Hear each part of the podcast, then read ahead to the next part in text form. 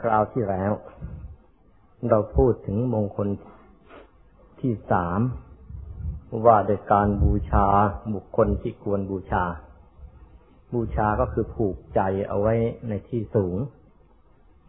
เพื่อให้ใจของเราได้ผูกไว้กับคุณธรรมของผู้ที่สูงกว่าเรา แล้วเราก็จะได้ตะเกียกตะกายทำตัวเองให้มีคุณธรรมตามท่านไปด้วย ใครคือคนที่ควรบูชาก็ตอบได้ว่าใครก็ได้ ที่มีศีลมีสมาธิมีปัญญาเหนือกว่าเรา อาจจะอายุน้อยกว่าเรา อาจจะอายุมากกว่าเรา อาจจะเป็นพระสงฆ์องค์เจ้าแต่โดยทั่วไปแล้วล้วก็ บุคคลที่ควรแก่การบูชาล้วก็เราแบ่งออกไปเป็นแปดท่านหรือแปดประเภทด้วยกันนะมาคราวที่แล้วได้ว่าไว้แล้วแต่ใครเนะมีใครมั่ง ตั้งแต่หนึ่งพระพุทธเจ้าสองพระสงฆ์สามบิดามารดาสี่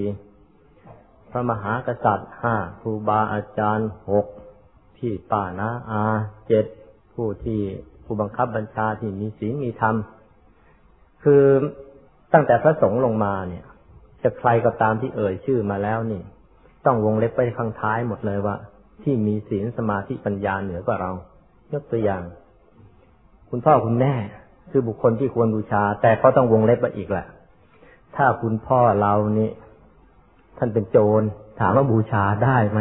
มันก็ไม่ได้ ศีลท่านไม่มีแต่ว่าเราก็มีงบอื่นที่จะต้องทำกับท่าน คือไม่ใช่บูชาหรอกแต่ว่ากตัญญูท่านคือถึงเวลาก็ต้องเลี้ยงดูท่าน ให้สมควรกับที่ท่านเลี้ยงดูเรามา แต่ว่าให้ไปบูชาท่านทำไม่ได้ เพราะท่านเป็นโจรซะแล้ว พระมหากษัตริย์ก็ต้องวงเล็บไว้ข้างท้ายว่า ทรงทศพิษราชธรรม คือมีศีลมีสมาธิมีปัญญามีคุณธรรมต่าง ๆ อยู่สิบประการในการที่สมเป็นกษัตริย์ แล้วก็เราก็บูชาเหมือนกัน แต่ว่าถ้าไปเจอกษัตริย์กิ๊กก๊อกเข้าเราก็ไม่บูชาป่วยการนี่มันวงเล็บไปข้างท้ายแล้วนะผู้บังคับบัญชาก็เหมือนกัน ถ้าเป็นผู้บังคับบัญชาไม่มีศีลไม่มีธรรมอยู่ในใจเลย ขอโทษที ไม่ไล่ออกกระจายเย็นแล้ว อย่าให้ไปบูชาอะไรกัน แต่ว่าถ้าท่านมีคุณธรรมพร้อม เออกราบเช้ากราบเย็น เราพูดไปแล้วเมื่อคราวที่แล้วเรื่องการบูชา วัตถุประสงค์ใหญ่ๆ ก็เพื่อว่าทำให้ใจของเรานี้ มีคุณธรรมสูงขึ้นไปทุกวันทุกวัน ทีนี้มาวันนี้ขึ้นมงคลที่สี่พระพุทธเจ้า ทรงให้ชื่อว่าปฏิรูปประเทศ ปอปลาต่อปะตักสระอิปตินะรอเรือสระอูปอปลาปฏิรูปะ แล้วสระเอทอทหารสอเสือ ปฏิรูประเทศนะวันนี้เราจะว่าเรื่องนี้จัดเป็นมงคลที่สี่ในพุทธศาสนานะอันดับสี่ทั้งหมดมีสามสิบแปดมงคลในกัน สูงขึ้นไปตามลำดับ วันนี้เราขึ้นบันไดในพุทธศาสนาก้าวที่สี่หรือขั้นที่สี่ครับเออเรามาดูกัน ปฏิรูประเทศ เอาคำแปลก่อนนะเผื่อว่าต่อไปข้างหน้าจะได้ค้นคว้าเองในพระไตรปิฎกให้ยิ่งยิ่งขึ้นไปก็รู้คำแปลซะก่อนคำว่าปฏิรูประเทศเนี่ย ถ้าจะแปลจริง ๆ แล้วเหมือนไม่มีอะไร คือแปลว่า ทินที่พอเหมาะ หรือถิ่นที่ สมควร แปลเท่านี้คำแปลมีเท่านี้ แต่ว่าความหมายสิมันกว้างนะหัวข้อที่หนึ่งเลยคำแปลก่อน ปฏิรูประเทศแปลว่าถิ่นที่เหมาะหรือถิ่นที่สมควร โดยคำแปลทีนี้โดยความหมายกว้างหน่อย โดยความหมายแล้วก็หมายถึงถิ่นที่หรือสถานที่ที่เหมาะแก่การที่เราจะทำกิจ เราทำกิจอะไรล่ะ นี่เอากว้างๆก่อนนะ เราทำกิจอะไรล่ะ เออ เป็นชาวประมง กิจของชาวประมงอะไรยังไงยังไง เราใกล้ทะเลใกล้น้ำแล้วมันก็ดี เพราะฉะนั้นไอ้ทะเลนี่ แม่น้ำลำคลองนี่ เออ เป็นปฏิรูปประเทศของชาวประมง เอ้า เป็นพ่อค้า เป็นพ่อค้านี่ เขาก็ต้องการลักษณะสถานที่ที่เฉพาะของเขาล่ะ ยิ่งคนมีมากจอกแจกจอแจเท่าไหร่พ่อค้ายิ้มอืมพอจะได้ค้าง่ายขายคล่อง อันนี้เรื่องของพ่อค้าเขาเขาต้องการสิ่งที่เฉพาะของเขาทำเล ถ้าพูดอีกทีภาษาชาวบ้านเราเราก็ใช้ว่าทำเลนั่นแหละ เอ้า ถ้าเป็นพระล่ะเออพระไปอีกอย่างอีกแล้วถิ่นที่พระต้องการเงียบเงียบสงบสงบหน่อยละดี อยู่ไกลจากบ้านผู้บ้านคนสักหน่อย มีป่าไม้แม่แมกไม้อยู่ละเออเข้าท่านี่นี่เหมาะสำหรับพระ ทหารล่ะ ทหารก็เหมือนกันเขาก็ต้องการลักษณะเฉพาะเฉพาะของเขาลักษณะเฉพาะเฉพาะของเขาเนี่ยแต่ทำเลในการต่อสู้ของเขานี่ เออภาษาทหารก็เรียกว่าชัยภูมินะชัยภูมิ ภูมิหรือสถานที่หรือถิ่นที่ที่รบทีไรชนะทุกที แต่ละอาชีพ แต่ละกิจการก็ต้องการลักษณะที่เฉพาะตัวของตนเองทั้งนั้นแหละลักษณะเฉพาะอันนี้ภาษาบาลีใช้เลยว่าปฏิรูประเทศ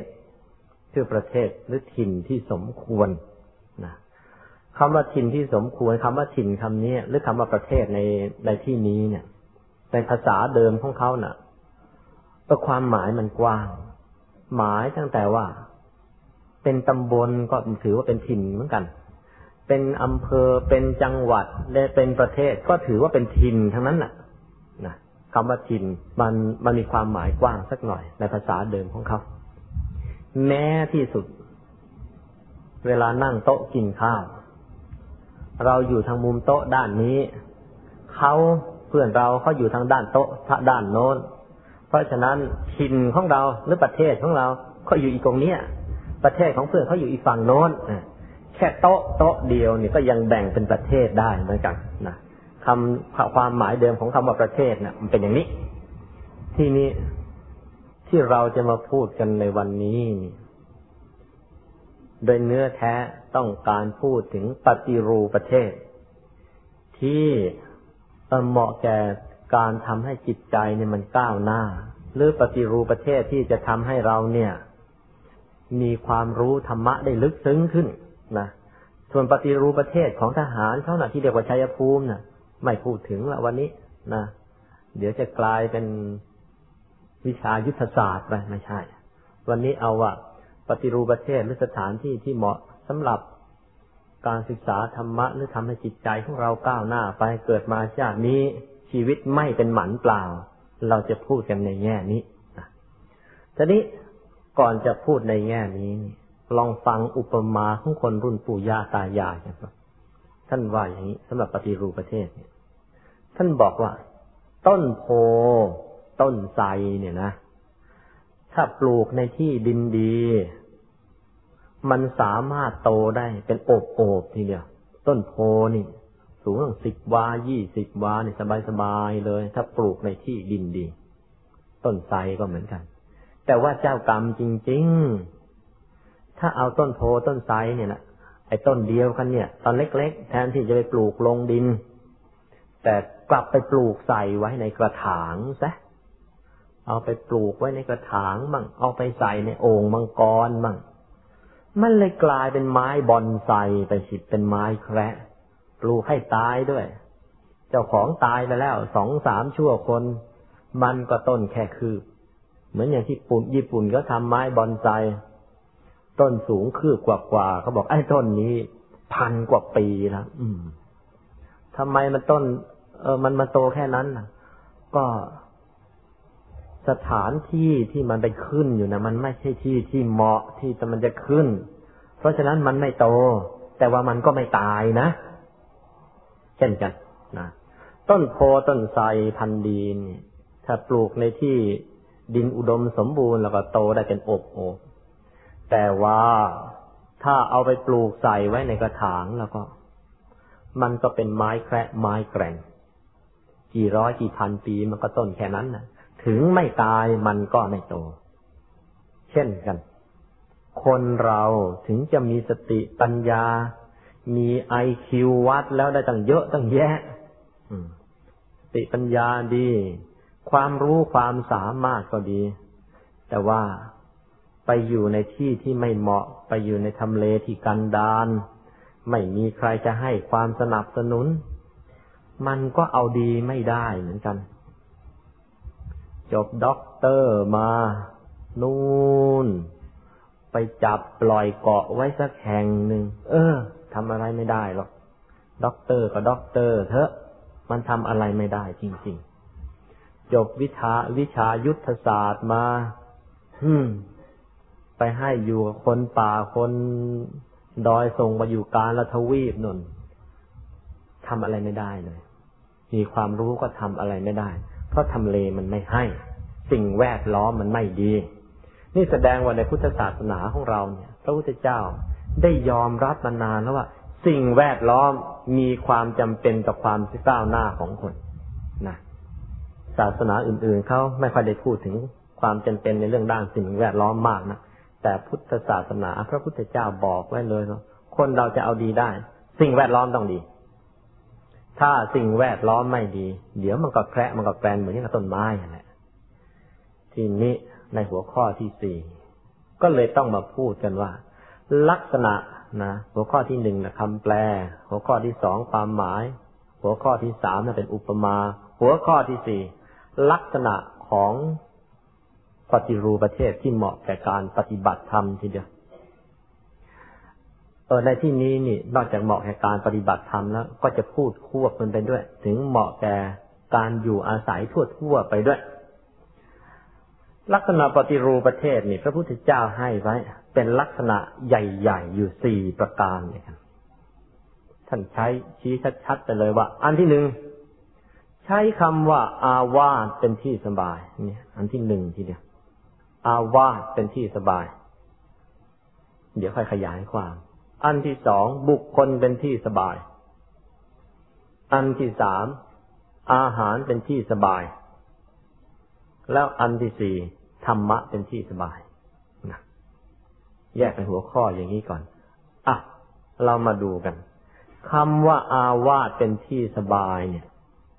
ความหมายอาวาสถ้าแปลแล้วคือที่อยู่ ถ้าพูดแค่นี้แคบไป ขยายออกมาเลย ตั้งแต่ตั้งแต่กว้างจนท่านแคบคำว่าอาวาสเป็นที่สบายเนี่ย ถ้าในระดับประเทศหมายถึงอย่างไร ในระดับประเทศหมายถึงอย่างนี้ ตั้งแต่ภูมิศาสตร์มันดีอาวาสเป็นที่สบายเป็นไง ภูมิศาสตร์ดีเหลือเกิน หน้าร้อนไม่ร้อนจัดเกินเกินไปจนกระทั่งคนตับแตกตาย หน้าหนาวไม่หนาวจัดจนเกินไปจนทั้งหิมะคลุมซะจนทำอะไรไม่ได้ เห็นไอเอเห็นหน้าร้อนเห็นไอติมแล้วอยากกินพอหน้าหนาวเขาเห็นหิมะเราวิ่งหนีไอติมก็ไม่เอา มันหนาวจัดไป ร้อนเกินไปหนาวเกินไป ลุ่มเกินไป ดอนเกินไป ไม่เอาเท่านั้นอะ ลุ่มจัดไป เออ พอย่างเข้าหน้าฝนท่านั้นน้ำท่วมแค่คอทำอะไรก็ไม่ได้ต้องปลูกบ้านลอยแพดอนหรือแรงจัดไปเป็นไงล่ะ เออ เป็นทะเลทรายทั้งประเทศไม่ไหวอีกเหมือนกัน แล้วก็ในแง่นี้รวมไปจนกระทั่งถึงว่า โดยบริเวณรอบๆประเทศนะ สามารถมีทะเลหรือไปมาค้าขายกับประเทศอื่นได้ ลงทะเลได้อย่างนี้เป็นต้น ลักษณะอย่างนี้อย่าคิดว่าจะหาได้ง่ายๆนะไม่ง่ายเลย ยกตัวอย่างดูลาวก่อนแล้วกัน ลาวนี่มีแค่สองกองทัพ มีกองทัพบบกกับกองทัพอากาศ กองกองทัพเรือไม่มี แต่มีแต่กองทัพเยี่ยมจุนแล้วก็มีนะเรือรบมีไม่ได้ ไม่รู้จะไปลงทะเลที่ไหน มีแต่ว่าเรือสำปั้นหรือเรือจ้างแล้วก็ได้ เพราะทำเลของเขามันไม่ให้ภูมิศาสตร์มันไม่ดี ไม่มีทะเล ตรงกันข้ามทะเลไทยที่ลึกอยู่ เมื่อตอนสงครามโลกครั้งที่สองพอเริ่มสงครามเนี่ยกองทัพไทยกลัวมากเลย กลัวเรือดำน้ำทะเลไทยกลัวเรือดำน้ำกันทีแรก จะหามาตรการสำหรับป้องกันทะเลไม่ให้เรือดำน้ำมันเข้ามา คิดกันหัวจะพังพอถึงเวลารู้สึกจะญี่ปุ่นมั้งมาญี่ปุ่นเอาเข้ามาพอเข้ามาเท่านั้นมันก็เลยกลายเป็นว่า แม้เทวดาช่วยไทยจริงๆทะเลไทยตื้นเกินกว่าที่เรือดำน้ำจะเข้า เพราะนั้นเรือดำน้ำเข้ามา ต้องลอยลำขึ้นมาโผล่มาให้เห็นดำเข้ามาไม่ได้ เลยคนไทยรอดตัวไปกองทัพไทยเลยรอดตัวไปว่า ไม่ต้องมาห่วงว่าเรือดำน้ำจะมาอย่างนั้นจะมาอย่างนี้ นี่รอดตัวไปอ้าวไทยดีอย่างเงี้ยนะอ้าวไทยดีอย่างนี้ ก็เป็นนันว่าโดยกว้างๆในลักษณะของประเทศแล้วก็ในในระดับประเทศ อาว่าเป็นที่สบายคือภูมิศาสตร์มันดี ไม่ร้อนไปไม่หนาวไปไม่ เออไม่ลุ่มไปไม่ดอนไป จะ ติดต่อกับบ้านที่เมืองน้องอะไรก็เออไปได้ ลาวนี่ จะลงทะเลก็ไม่ได้ จะซื้อสินค้าจากใคร ก็ก็ไม่ได้ ต้องมาขอผ่านที่ไทยแล้วแหละที่ไทย อยากจะซื้อไอ้นั่นไอ้นี่ มาของมันต้องมาทางทะเล ขอขึ้นทางอ่าวไทยนะ แล้วก็มาขนเอาไปต้อง เออต้องขอความกรุณาเขาบางทีพี่ชายใจดีก็ให้ พี่ชายใจไม่ดีก็ทำเบี้ยวเบี้ยวบูดบูดซะอย่างนั้นแหละเออมีเหมือนกันอ้าวไม่มาง้อไทยก็ต้องหันไปง้อเวียดนามเขาอ่าพี่ยวน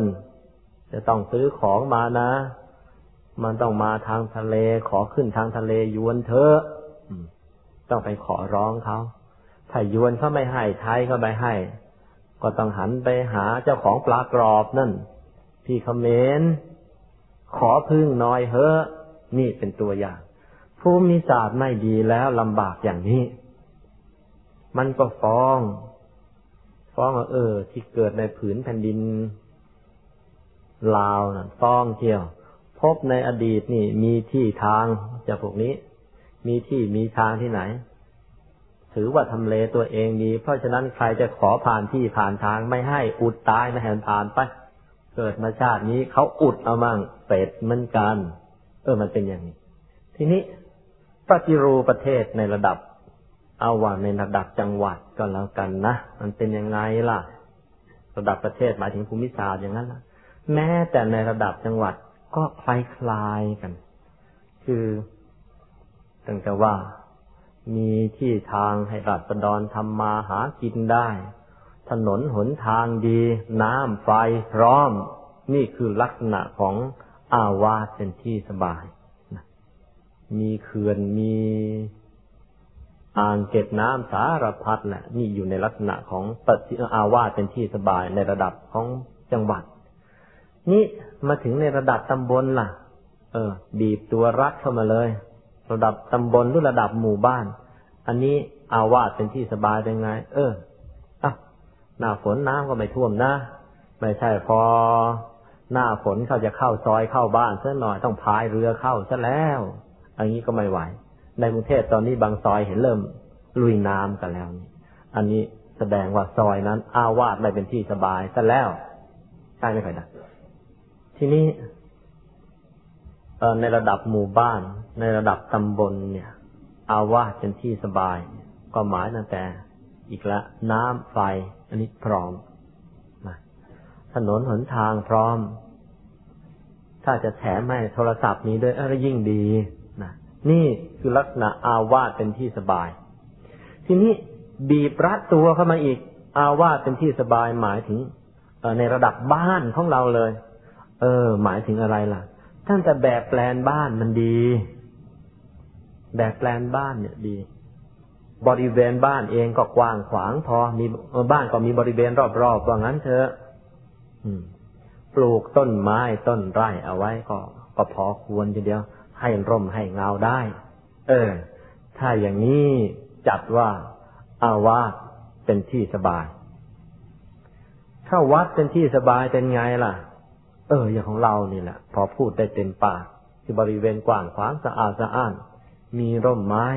แล้วไม่จอกแจกจอแจจนเกินไปอย่างที่เห็นเห็นอยู่เนี่ย อันนี้จะเป็นอาวาสเป็นที่สบาย ที่นี้อันที่สอง บุคคลเป็นที่สบาย บุคคลเป็นที่สบายเป็นไง ตามธรรมดาแล้วล่ะ พื้นที่น่ะ ของลักษณะภูมิศาสตร์น่ะ จะดีจะชั่วยังไงก็ตามเถอะ มันยังเป็นของกลางๆอยู่ ถึงแม้ภูมิศาสตร์จะย่ำแย่ยังไงก็ตาม ถ้าคนที่ไปอยู่มันดีแล้วก็มันก็พอแก้ไขสถานการณ์ได้เหมือนกัน แต่ว่าภูมิศาสตร์ดี ๆ นี่แหละ อาคารดีๆ บ้านดีๆ ตึกดีๆ แต่คนที่เข้าไปอยู่มันเลวบ้านก็พลอยเสียหายไปด้วยนะเพราะฉะนั้นปัจจัยอันที่สองที่พระพุทธเจ้าให้มาดู คือบุคคลที่ไปอยู่นั่นแหละ ที่ทำงานต่างๆ ออฟฟิศต่างๆ ก็สร้างกันสวยงามดี แต่ว่า ถ้าคนที่ไปอยู่นั่นนิสัยไม่ดีความประพฤติไม่ดี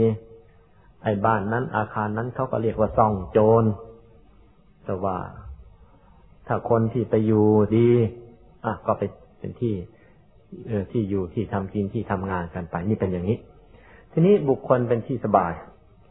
สำหรับคำว่าบุคคลเป็นที่สบายเนี่ย ในระดับประเทศ ในระดับประเทศดีหมายเลย ตั้งแต่ว่าประชาชนเนี่ยนะ ตั้งใจทำมาหากินดี ไม่เกะกะเกเร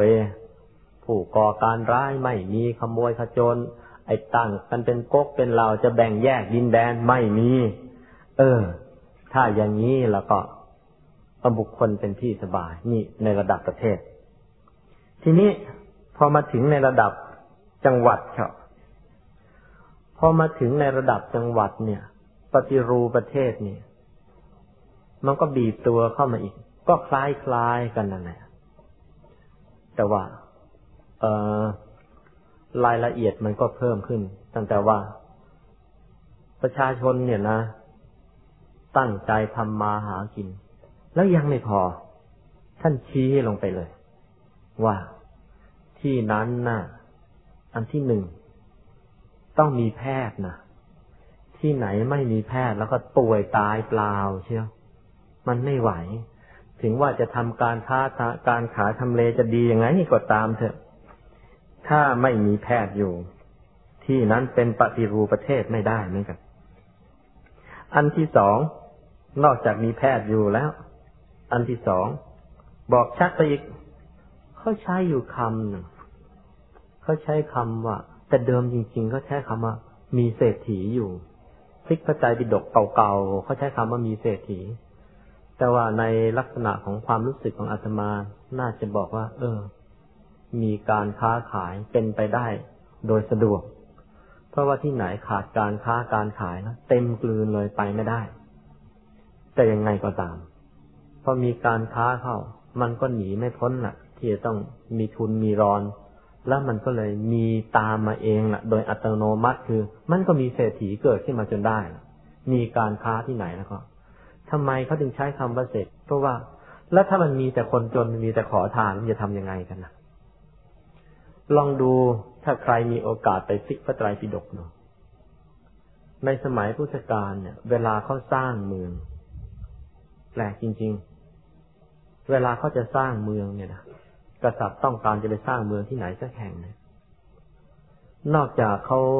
ได้กำลังประชากรได้กำลังนายช่างมาเยอะแยะแล้วก็ตามเถอะ สิ่งหนึ่งที่เขาต้องไปหามา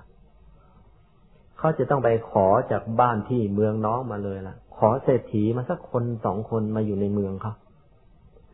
ถ้าจะมองอีกแง่หนึ่งคือนอกจากว่าเพื่อให้มีการค้าแล้วก็ต้องบอกว่าเขาต้องการนักเศรษฐกิจมือดี ๆ มาบริหารประเทศมาช่วยบริหารประเทศเหมือนกัน ไม่งั้นมันไปไม่รอด มันไปไม่รอดเขาต้องการนักเศรษฐกิจ ตั้งแต่กี่ยุคกี่สมัยมาแล้ว เขาต้องการจะนักเศรษฐกิจนี่หนีไม่พ้นเลย ในสมัยที่พระเจ้าประเสนที่โกศลสร้างเมืองในสมัยพระพุทธกาลพอสร้างเมืองเสร็จปุ๊บไปขอ ไปขอพี่เขยมา ไปขอพระเจ้าพิมพิสาร มาขอเศรษฐีสักคนนึงเถอะมาช่วยหน่อย ก็ไปได้ เออได้พ่อนะ ได้พ่อของนาง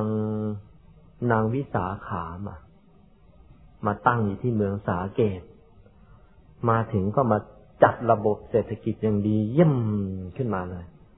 เพราะว่าแต่เดิมนี่ ก็อยู่กันแบบชาวบ้านชาวบ้านทั่วไป พัฒนาบ้านเท่าเออประเทศเท่าไหร่เท่าไหร่มันมันไปไม่ขึ้น พอไปได้เศรษฐีมาเข้า เอามาถึงก็มาตั้งเมือง มาตั้งอยู่ที่นั่น แกจัดระบบเศรษฐกิจอยู่พักเดียวแหละ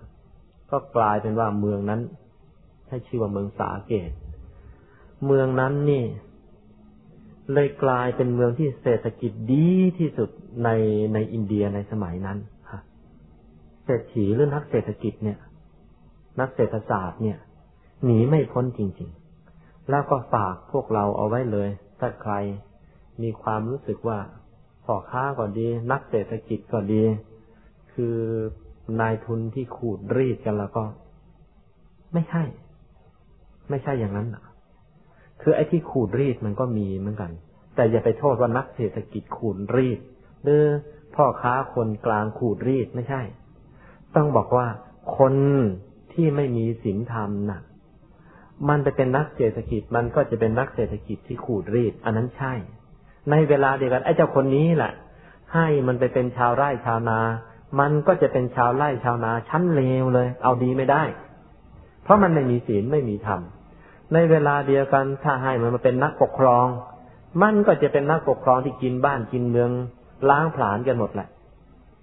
เพราะฉะนั้นพอใช้คำว่านายทุนนะขอฝากไว้เลยนะอย่าเพิ่งไปมองว่านายทุนนี่เลวอย่างนั้นเลวอย่างนี้ไม่ใช่ มันขึ้นอยู่ที่ เออมันขึ้นอยู่ที่ตัวบุคคลกัน เพราะฉะนั้นอย่าเพิ่ง ไปเหมาไปโมเมเอาหมด อย่างเดี๋ยวนี้บางคนมีความรู้สึกว่าครูบาอาจารย์ที่สอนหนังสือเรานี่ คือลูกจ้าง ไม่ถูก จริงอยู่มีครูบาอาจารย์บางคนประพฤติตัวเหมือนอย่างกับเป็นลูกจ้างสอนหนังสือ แต่อีกหลายหลายท่านไม่ใช่ หลายหลายท่านไม่ใช่ ไม่ใช่ลูกจ้างสอนหนังสืออย่างแน่นอนเลยเคยเจอมาแล้วก็ในเมืองไทยเราก็มีเยอะ ครูบาอาจารย์ประเภทนี้เขาเรียกกันว่าปูชนียะบุคคลเราขอย้อนมาเรื่องนี้นิดก็แล้วกันวันนี้มีนักศึกษากันมามาก ขอพูดซะตั้งแต่ตอนนี้เดี๋ยวจะลืมไป เพราะว่ากว่าจะไปถึงมงคลข้างหน้าว่าด้วยเรื่องครูบาอาจารย์นี่ มันจะนานไป คือครูบาอาจารย์ที่มันสอนพวกเราเนี่ยเขาแบ่งออกเป็นสามประเภทนะคือครูบาอาจารย์ เอ่อหน้าที่ของครูบาอาจารย์เนี่ยทำอะไรนะ ท่านแบ่งงานของครูบาอาจารย์เป็นสองงบด้วยกัน งบที่หนึ่งเขาเรียกว่างบแนะ คืองบ lecture lecture ทั้งวิชาการทั้งคุณธรรมเนี่ยควบคู่กันไป งบที่สองเขาเรียกว่างบนำคือประพฤติให้ดูเป็นตัวอย่าง เพราะว่าเราจะเอาตัวอย่างจากใครมาดูล่ะไอ้ที่ดีๆ ก็ได้จากครูนั่นแหละเขาก็เลยแบ่งครูบาอาจารย์ตามประเภทของงานนี่แหละ ออกมาได้สามประเภทด้วยกัน คือครูบาอาจารย์ประเภทที่หนึ่งแนะไม่ดี คือสอนไม่ได้เรื่องเลย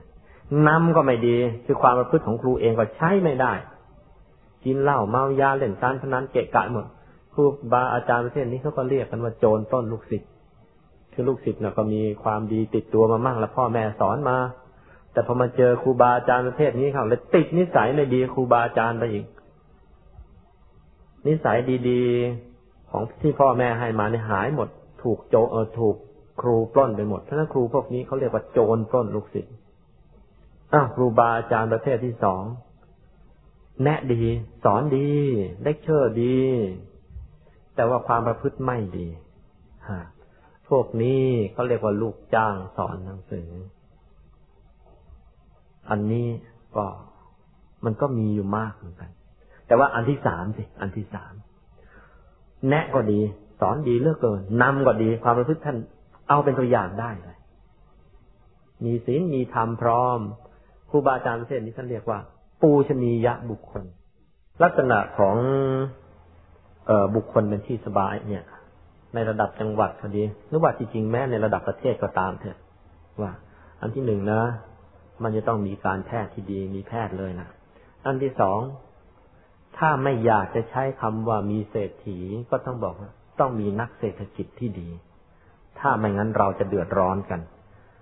ไม่มีนักเศรษฐกิจมันอยู่ไม่ได้เมื่อจะแลกเปลี่ยนสินค้าจะซื้อข้าวซื้อของกันทีไม่รู้จะทำยังไง ยังจำได้เมื่อเล็กๆอาตมาตอนนั้นอยู่ประมาณสัก ประมาณพศสองพันสี่ร้อยเก้าสิบอาตมาเองเกิดพศสองพันสี่ร้อยแปดสิบสามกำลังช่วงสงคราม เมื่อประมาณสองพันสี่ร้อยเก้าสิบยังพอจำได้อยู่มั้ง เวลาต่างจังหวัดเนี่ย เวลาเขาจะซื้อข้าวซื้อของกัน ทั้งๆทที่เราก็มีเงิน เออมีธนบัตร มีเหรียญใช้กันมาตั้งนานแล้วนี่แหละ แต่ในชนบทบางแห่งไม่นิยมใช้กันหรอก ยังจำได้เราจะซื้อข้าวชาวบ้านเนี่ย เอาเวลาคนในเมืองจะซื้อข้าวนี่ทำยังไง เขาก็เอาเสื้อเอาผ้าเนี่ยแหละ เอาไปแลก ไปแลกกับชาว ชาวไร่ชาวนา แล้วก็ไปเอาข้าวมา ไม่ได้ใช้เงินกันหรอกนะ บ้านนี้มีกล้วยมีอ้อย แบกกล้วยแบกอ้อยไป เอาไปแลกกับคนที่เขามีข้าว บางคนก็แบกกล้วยแบกอ้อยมาเข้าเข้าไปในตลาด ไปแลกกับถั่วเขียวมั่ง ไปแลกกับน้ำมันก๊าซมั่ง จะเอาอะไรไปแต่ละทีแบกกันไปถ้าโอ้โหเดี๋ยวนี้สบาย มี green card มี American card ด้วยใช่ไหมexpress card ก็มี เออ มันก็ไปของมันอย่างนี้ มีแบงก์มีแบงก์ใช้กัน นี่อาศัยฝีมือของนักเศรษฐนักเศรษฐศาสตร์เขาเออมันก็ไปได้นะอันที่สามท่านบอกไปอีกเลย ท่านใช้คำว่า มีเออมีบัณฑิตอยู่ที่นั่นมีบัณฑิตคำว่าบัณฑิตในที่นี้เราพูดกันแล้วในมงคลที่สองนะนะ บัณฑิตคือผู้รู้ รู้อะไร จึงจะเป็นบัณฑิตได้รู้ว่าอะไรดีอะไรชั่วอะไรผิดอะไรถูกอะไรควรอะไรไม่ควรอะไรบุญอะไรบาปรู้อย่างนี้ถึงแม้ไม่รู้หนังสืออ่านหนังสือไม่ออก ก็เป็นบัณฑิตได้ นี่ ในแง่ของศาสนานะ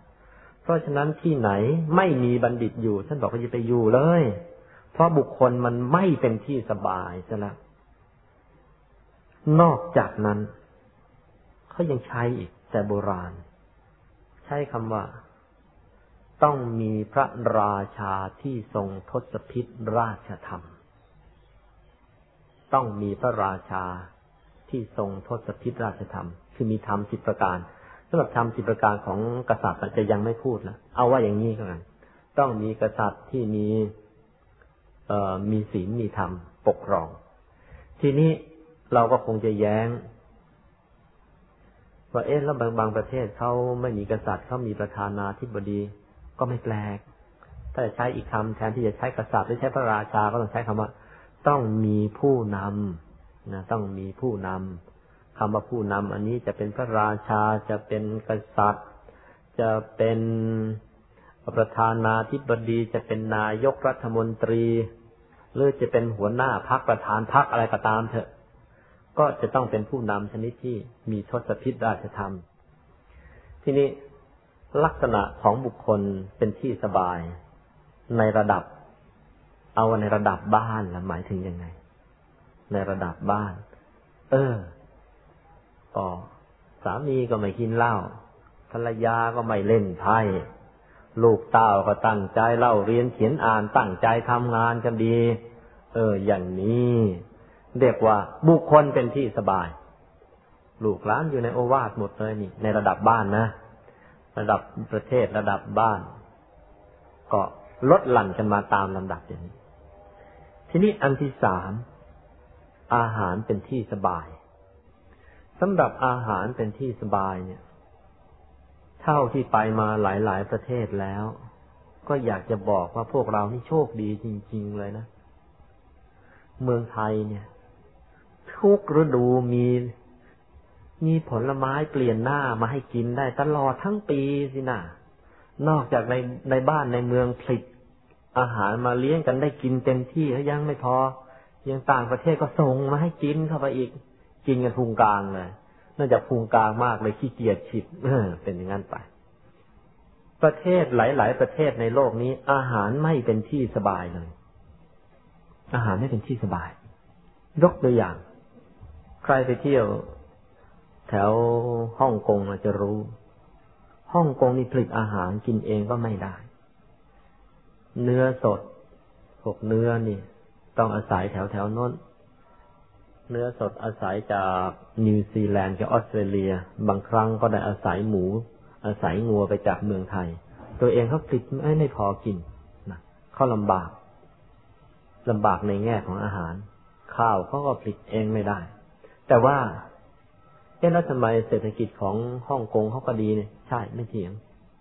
เพราะว่าเขาได้คนดี คนของเขาขยันหมั่นเพียรดี คนของเราคนไทยเรายังขี้เกียจกันอยู่อีกเยอะ เขาได้คนดีไปใน เอ่อหรืออย่างไต้หวันเนี่ยเขาได้คนดีไป แม้อาหารไม่พอเพียงเขาเออเขาก็ยังเอาตัวรอดได้ สิงคโปร์เนี่ยไม่ได้ปลูกข้าวสักต้น เศรษฐกิจของเขาก็ก็ยังดี นี่คำว่าอาหารเป็นที่สบายนี่ขอบเขตไปถึงไหนกันเอ้าในระดับประเทศ คือสามารถที่จะผลิตข้าวปลาอาหารเลี้ยงดูกันได้อย่างพอเพียง ไม่ต้องไปอาศัยใคร แล้วก็เลยอยากจะยกประวัติศาสตร์ให้ดูสักนิดหนึ่งมาเทียบกับภูมิศาสตร์แล้วให้ข้อคิดกับพวกเรา ประเทศไทยที่รวมเป็นรูปขวานทองอยู่ขณะนี้เนี่ย แท้ที่จริงแล้วเมื่อก่อนนี้นะ่ะ มันเป็น บางครั้งก็เป็นสองประเทศ บางครั้งมันก็เป็นสามประเทศอยู่บนผืนเดียวกันนี้ คืออันที่หนึ่งไทยภาคเหนือเป็นแกนใหญ่อยู่ก็ที่เชียงใหม่แหละเชียงใหม่เมื่อก่อนนี่ถือเป็นประเทศนะ เพราะว่าครั้งหนึ่งในในประวัติศาสตร์ไทยนี่บอกไว้ชัดเลยว่า เราเคยมีมหาราชเนี่ย บนผืนแผ่นดินนี้นี่ พร้อมๆกันสององค์ คือรามคำแหงมหาราช เออปกครองอยู่สุโขทัยนี่ ตลอดจนภาคใต้และมลายูนะในเวลาเดียวกัน เพื่อนร่วมสำนักเรียนด้วยกันมาเลยทีเดียว ก็เป็นมหาราชอยู่ทางภาคเหนือ คือเมงรายมหาราชนี่เขาเป็นลูกศิษย์อาจารย์เดียวกันอยู่ทีนี้เมงรายมหาราชเนี่ย แต่เดิมจริง ๆ ไม่ได้ตั้งเมืองหลวงอยู่ที่เชียงใหม่หรอกนะ ตั้งเมืองหลวงอยู่ที่ไหน ตั้งอยู่ที่เชียงราย ก่อนที่จะมาตั้งอยู่ที่เชียงใหม่เนี่ยเขาตั้งอยู่ที่เชียงรายทำไมตั้งอยู่ที่เชียงราย เมื่อก่อนก็สงสัย จนกระทั่งได้ไปดูไปเที่ยวเมืองเชียงรายมา แล้วก็ไปพลิกสถิติเเกี่ยวกับด้านการเกษตรมา แล้วก็เลยพบพบว่าเชียงรายนี่ เป็นจังหวัดที่ปลูกข้าวมากที่สุดในประเทศไทยนะคือถ้าเทียบเป็นจังหวัดจังหวัดจังหวัดไปแล้วเราก็ เชียงรายเนี่ยปลูกข้าวมากที่สุดในประเทศไทย ไม่ใช่อยุธยา ไม่ใช่สุพรรณบุรี ไม่ใช่อ่างทอง ไม่ใช่สิงห์บุรี เพราะว่าจังหวัดต่างๆทางภาคกลางที่ว่าปลูกข้าวได้มากก็จริงอยู่นั่นหมายความว่าหลายๆจังหวัดรวมกัน แล้วก็ได้ข้าวมาก อันนั้นจริง แต่ถ้าแยกเป็นประเทศเออถ้าแยกเป็นจังหวัดจังหวัดขึ้นมาเมื่อไหร่ แล้วก็ปลูกข้าวมากที่สุดในประเทศไทยเขาอยู่ที่เชียงรายนะด้วยเหตุที่ปลูกข้าวได้มาก อาหารการกินพอเพียงนี่เอง ระเจ้าเมงรายมหาราชเนี่ย จึงตั้งประเทศได้สบายๆเลย ไม่ง้อไทยภาคใต้เลยเชียว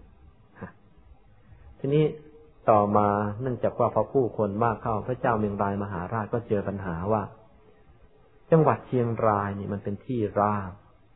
ทำเลไม่เหมาะในการในการป้องกันประเทศป้องกันตัวเอง ก็เลยต้องย้ายมาอยู่ที่เชียงใหม่ เพราะว่าเชียงใหม่มีภูเขาล้อมรอบ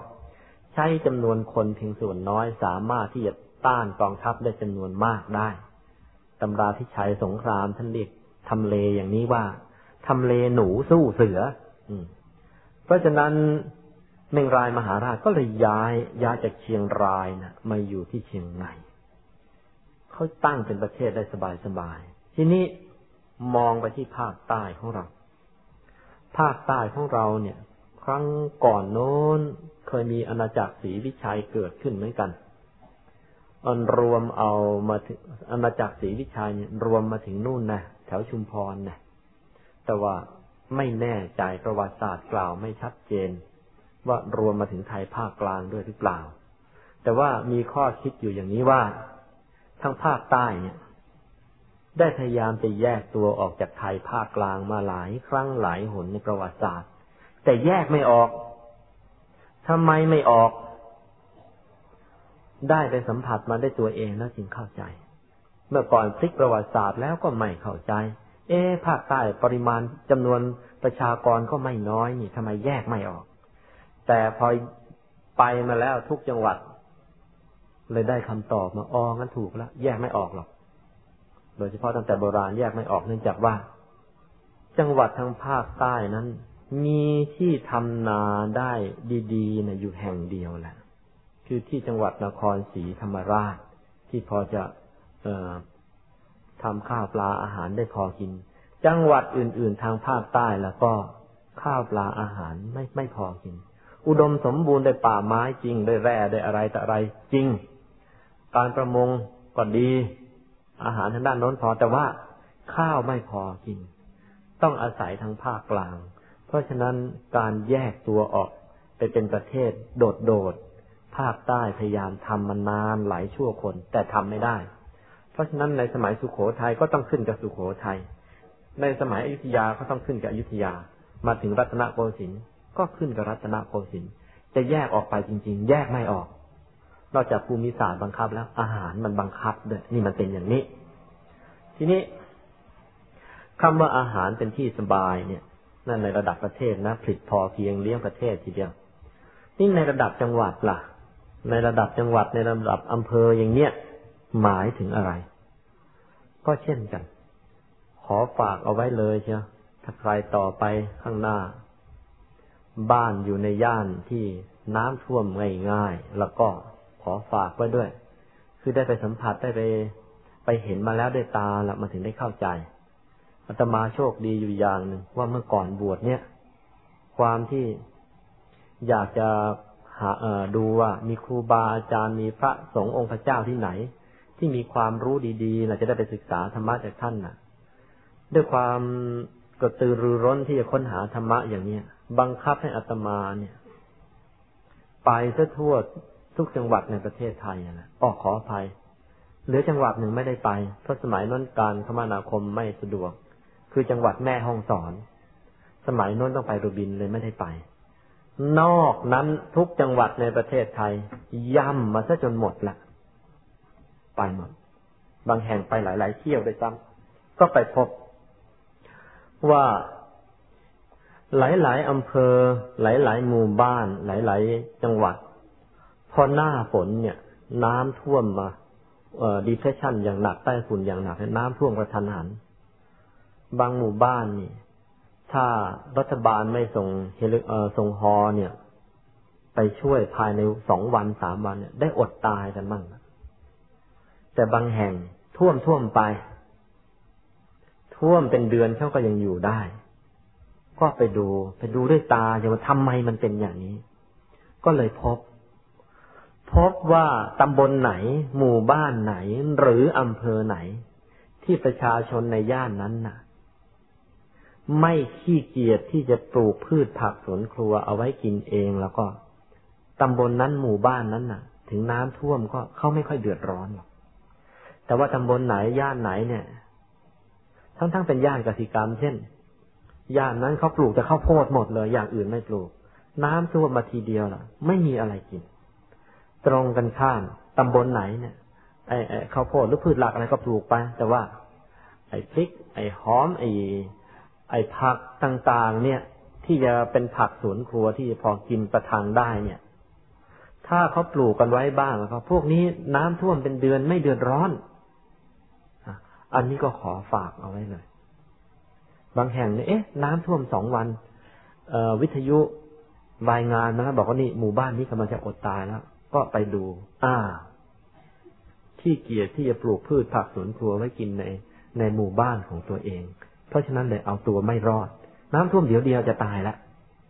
นะเพราะฉะนั้นขอฝากไว้ด้วย บ้านใครยังไม่ได้ปลูกพืชผักสวนครัวก็ก็ปลูกปลูกดูไว้มั่งก็แล้วกัน ทีนี้ก็มาถึงระดับที่สามระดับบ้านนะเออในระดับบ้านอาหารเป็นที่สบายเป็นยังไง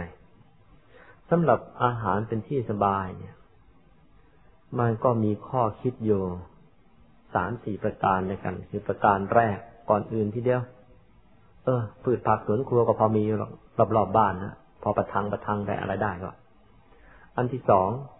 อยู่ไม่ไกลตลาดนักอย่าอยู่ไกลตลาดนะอยู่ไกลจากตลาดนั่นเองอาหารจะไม่เป็นที่สบายเอาเหมือนกัน อันที่สามอันนี้หัวใจเลย แม่ครัวฝีมือดี อันนี้ฝากไว้แม่บ้านทั้งหลาย ไปเจอบางคน ไปเจอในพลท่านหนึ่งท่านบ่นต่อหน้าภรรยาท่านท่านว่าอย่างนี้แม้จริง ๆ นะไอเราเนี่ย ว่าภรรยา ไอ้ที่ฉันทนอยู่กับเธอได้ทุกวันเนี่ยเธอน่ะมีดีอยู่เรื่องเดียวนอกนั้นใช้ไม่ได้เลยอ้าวจะให้เลี้ยงลูก ก็ดูลูกไม่ได้เรื่อง จะให้ช่วยรับแขกนั่งแขกเบื่อมาบ้าน เธอก็รับแขกไม่เป็น ใช้จ่ายเงิน ก็ไม่เป็นฉันจะต้องมาจัดการเรื่องกระทั่งการเงินในบ้าน ที่ฉันทนอยู่กับเธอทุกวันทุกวันเนี่ยนะดีอยู่อย่างเดียวแหละทำกับข้าวเก่ง ไม่อย่างนั้นฉันไปสนานนะในคนคนท่านพูดกับท่านอย่างนี้นะอาหารเป็นที่สบายในระดับบ้านนะก็เออ คือคนเราเนี่ยนะถ้ามันยังไม่หมดกิเลสเนี่ย ไอการตามใจปากตามใจท้องเนี่ยมันยังมีอยู่อาหารมันยังเป็นรสเป็นชาติอยู่ ไม่ใช่ไอเช่ไม่ใช่จระเข้ก่อนเปลียดก่อนกรวดก่อนหินก็กินได้ ไม่ใช่ มันยังเป็นคนอยู่รสกร่อยรสเค็มรสหวานรสเปรี้ยวรสมันมันยังอยากจะได้อยู่ เพราะฉะนั้นอาหารเออเป็นที่สบายมีความจำเป็นใช่จะว่าแต่ใครเลย เจอกับตัวเองเชียว เมื่อตอนอยู่เมืองไทยเนี่ยก็มีความรู้สึกเอ๊ะเราก็เป็นคนกินง่าย อะไรก็ได้ ไม่ใช่เป็นคนเลือกอาหาร แต่ทั้งๆทที่อะไรก็ได้แล้วไปอยู่ต่างประเทศเขาไปเจอขนมปังก็ทุกวันทุกวัน คอมันแห้ง มันฝืดไปเชียวอืมยิ่งบางวันไปเจอเนื้อแกะเขานี่โอ้ไม่ไหวเลย พอเพื่อนส่งไม่ต้องมากจากเมืองไทยเป็นนี่แหละ ส่งพริกป่นได้กระปุกเดียวโอ้โหมันชื่นใจมันดีอกดีใจก็ได้เงินล้านอีกในความรู้สึกขนาดนั้นเรากินข้าวไม่ได้มากินอาหารไม่ได้มาเป็นปีแล้วเนี่ยพอได้พริกป่นเข้าในกระปุกเดียวแล้วมันชื่นใจฮะมันเป็น ส่วนอาจารย์อีกคนหนึ่งอาจารย์ของอาตมาเองมาอย่างนั้น นั่นไปอยู่อเมริกา ไปเจออาหารอเมริกันนานเข้าก็ชัก เบื่อเต็มที ก็ให้เพื่อนส่งแมงดาไปให้ เพื่อนก็แพ็คแมงดาใส่ขวดไปอย่างดีเลยส่งไปที่มหาวิทยาลัยวิสคอนซินมั้งเสร็จแล้ววันนั้นน่ะ ไม่ไม่ไม่เออไม่ได้ฟังเลคเชอร์ ไม่มีชั่วโมงเลคเชอร์ ไม่ได้ไป เพื่อนเข้าไปแล้วเขาก็ไปเห็นแล้วอ๋อ มีพัสดุภัณฑ์ส่งมาจากเมืองไทย ก็เลยไปรับแทนพอเพื่อนไปรับปั๊บในรายการเขาเขียนว่าเป็นอาหาร กล่องเบ้อเร่อก็ไปเปิดดู เปิดเสร็จเรียบร้อยแล้ว ก็มีอาหารหลายรายการ ไปเจอรายการหนึ่งคือแมงดาพอไปเห็นครับแกโยนทิ้งใส่ถังใส่ตะกร้าขยะชิดแล้วแกก็มาบอกอาจารย์ว่าอย่างนี้ยูอาหารส่งมาถึงยูตั้งเยอะแยะนะไอไปเอามาแต่ว่า มีอยู่ขวดหนึ่งนะ ไม่รู้เขาทำยังไงแมงสาบยักษ์มันเข้าไปอยู่แมงสาบยักษ์มันเข้าไปอยู่นะใจแอนคอกโครชเลยแล้วมันเข้าไปอยู่ ไอเลยคว้างทิ้งไปแล้ว บอกว่าโกรธซะเนื้อเลยเต้นเลย เรานี่รอแมงดาถ้าเป็นปีกว่าจะได้ น้อยเนะ่เอาของเราไปคว้างทิ้ง ก็เลยถามเพื่อนนะ ทิ้งที่เออกองหนะที่ที่ถังไหน ที่ถังนั้นนั้นรีบไป ไปถึงปรากฏว่าพานโลงเขาเอาขยะถังนั้นน่ะ ไปเทใส่รถขนไปซะแล้วเทศบาลเอาไปซะแล้วบอกนั่งน้ำตาหยดเพาะเพาะอืมอาหารมันมีความจำเป็นอย่างนี้แหละนะเพราะฉะนั้นก็ อาหารเป็นที่สบายเนี่ยจำเป็นนะ เพราะฉะนั้นขอฝากแม่บ้านทุกๆคนเลยละ ใคร ที่คิดว่าฮึ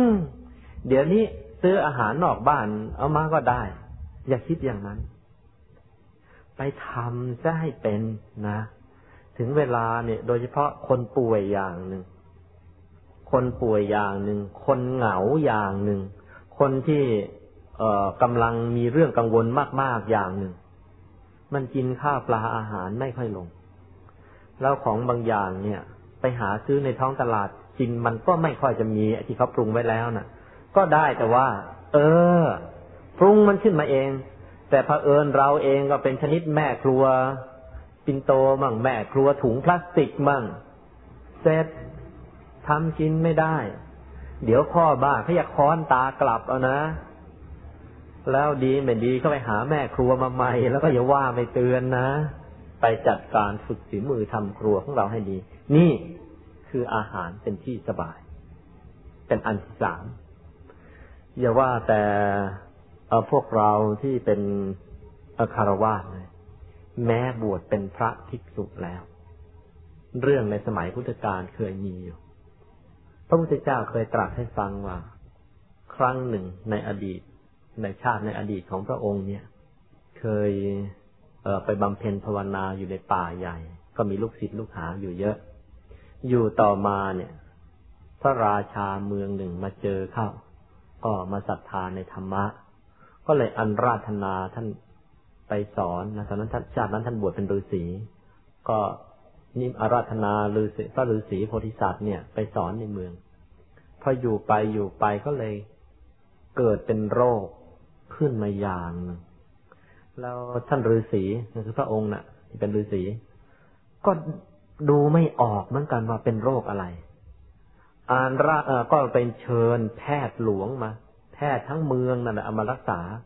รักษาแล้วก็ไม่หายอาการไม่ดีขึ้นมีแต่สุดลงสุดลง ก็เลยลาพระราชานะกลับไม่อยู่แล้วกลับมือเออจะกลับป่าพอกลับมาถึงป่าก็บอกพระราชาบอกว่า จะกลับป่าเนี่ย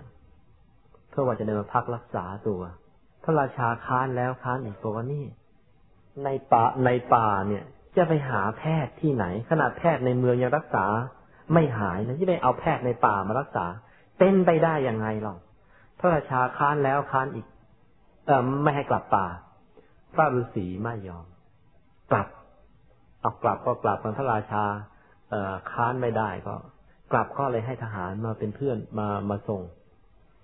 ก็บังเอิญลูกศิษย์น่ะ ออกจากป่ามาจะมาตามอาจารย์นั่นกันมาเจอกันที่ชายป่ามาเจอกันที่ชายเมือง ลูกศิษย์ก็ทำกับข้าวให้กิน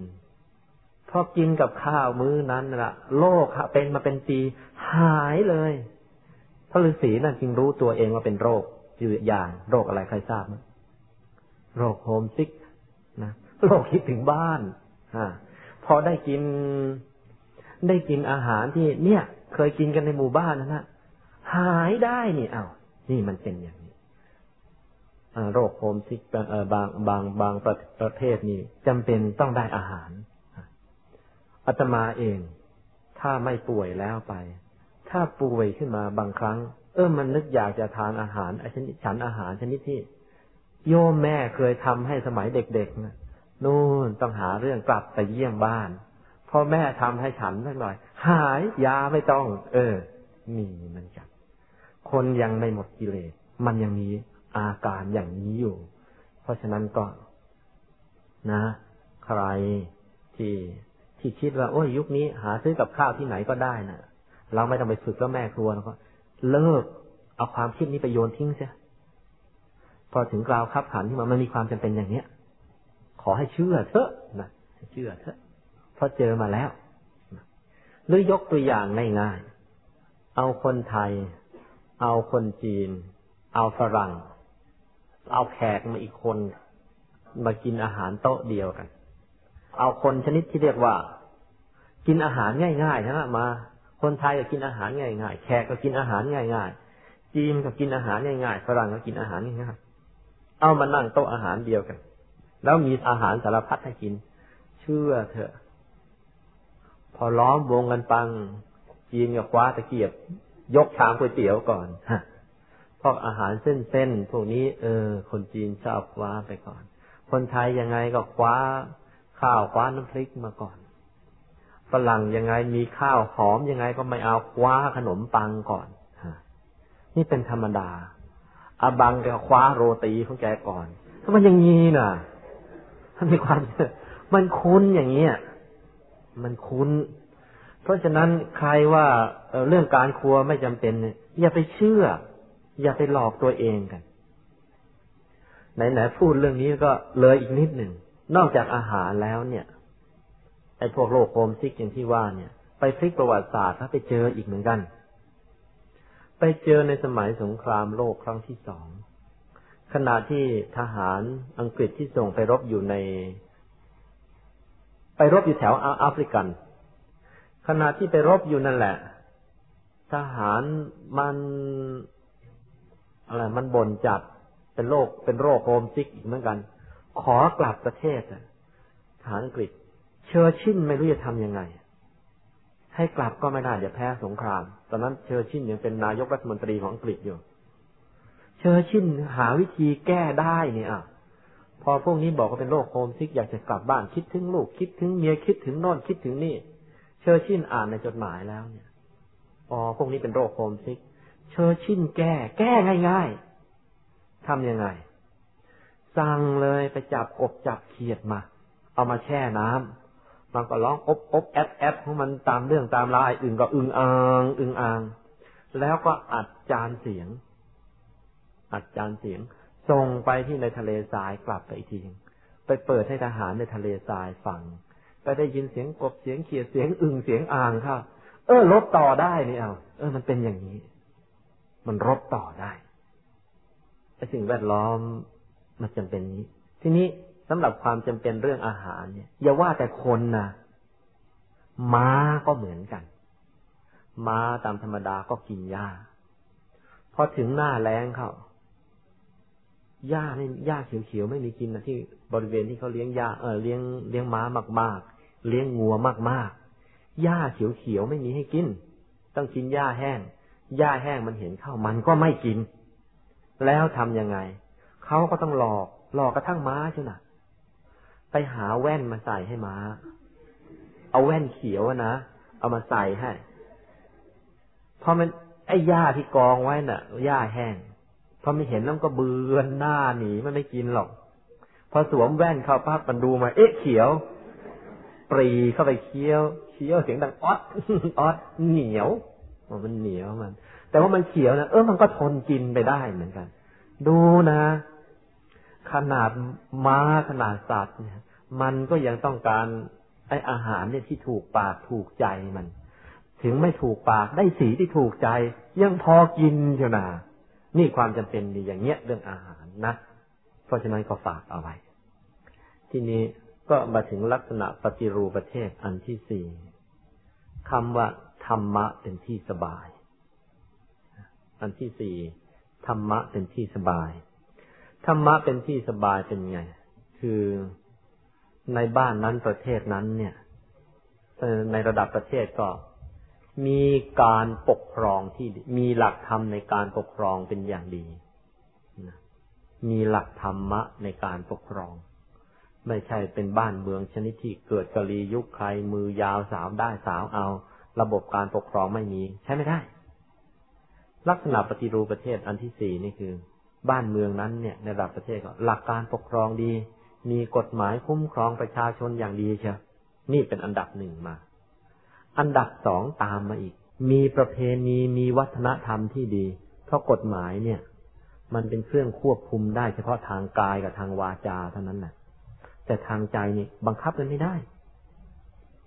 ก็ต้องอาศัย อาศัยอะไร อาศัยขนบธรรมเนียม ประเพณีที่ดีงาม อย่างน้อยบ้านนั้นเมืองนั้น พ่อยังมีความเออพ่อกับลูกนี่ยังมีสัมพันธ์กันอย่างดี เป็นไงล่ะ ลูกมันยังเคารพพ่อมันนะ ยังเคารพแม่มันนะสิทธิ์ยังเคารพอาจารย์อยู่นะเออ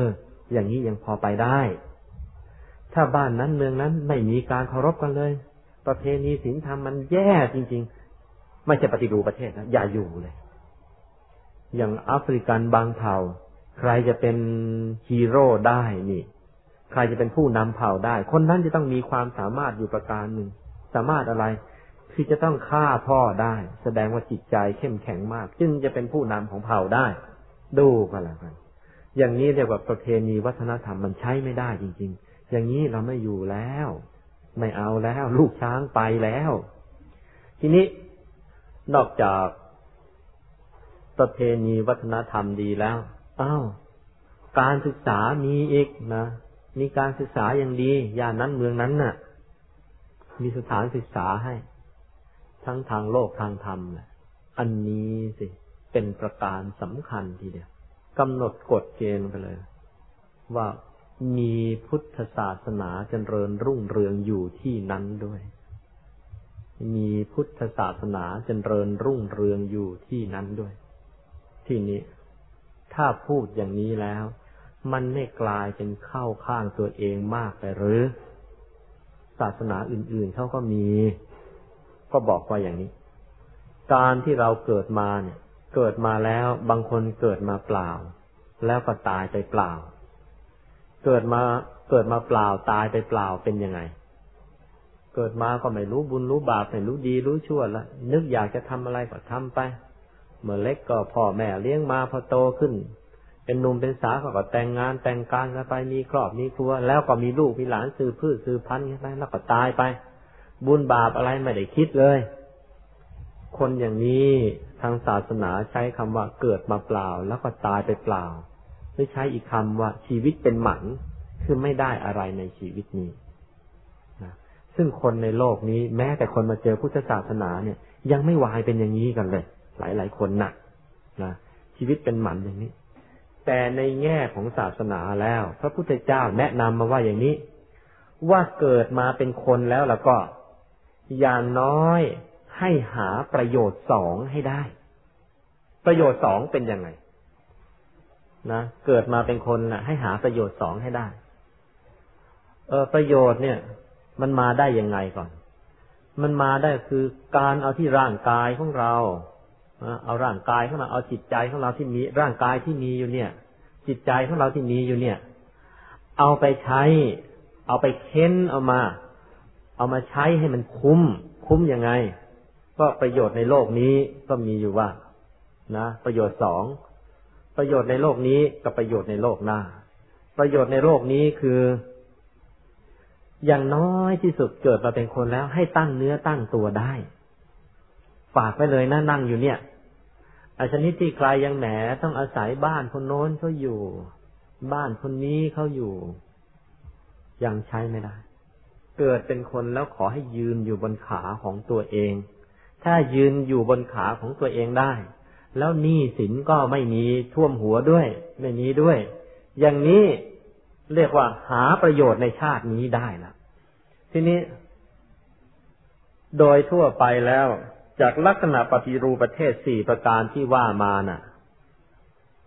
ถึงแม้ไม่เจอพุทธศาสนา แม้ไม่เจอพุทธศาสนา เขาก็สามารถที่จะหาประโยชน์ในชาตินี้ได้ลอยลอยตัว อันนี้ไม่เถียง แต่ว่า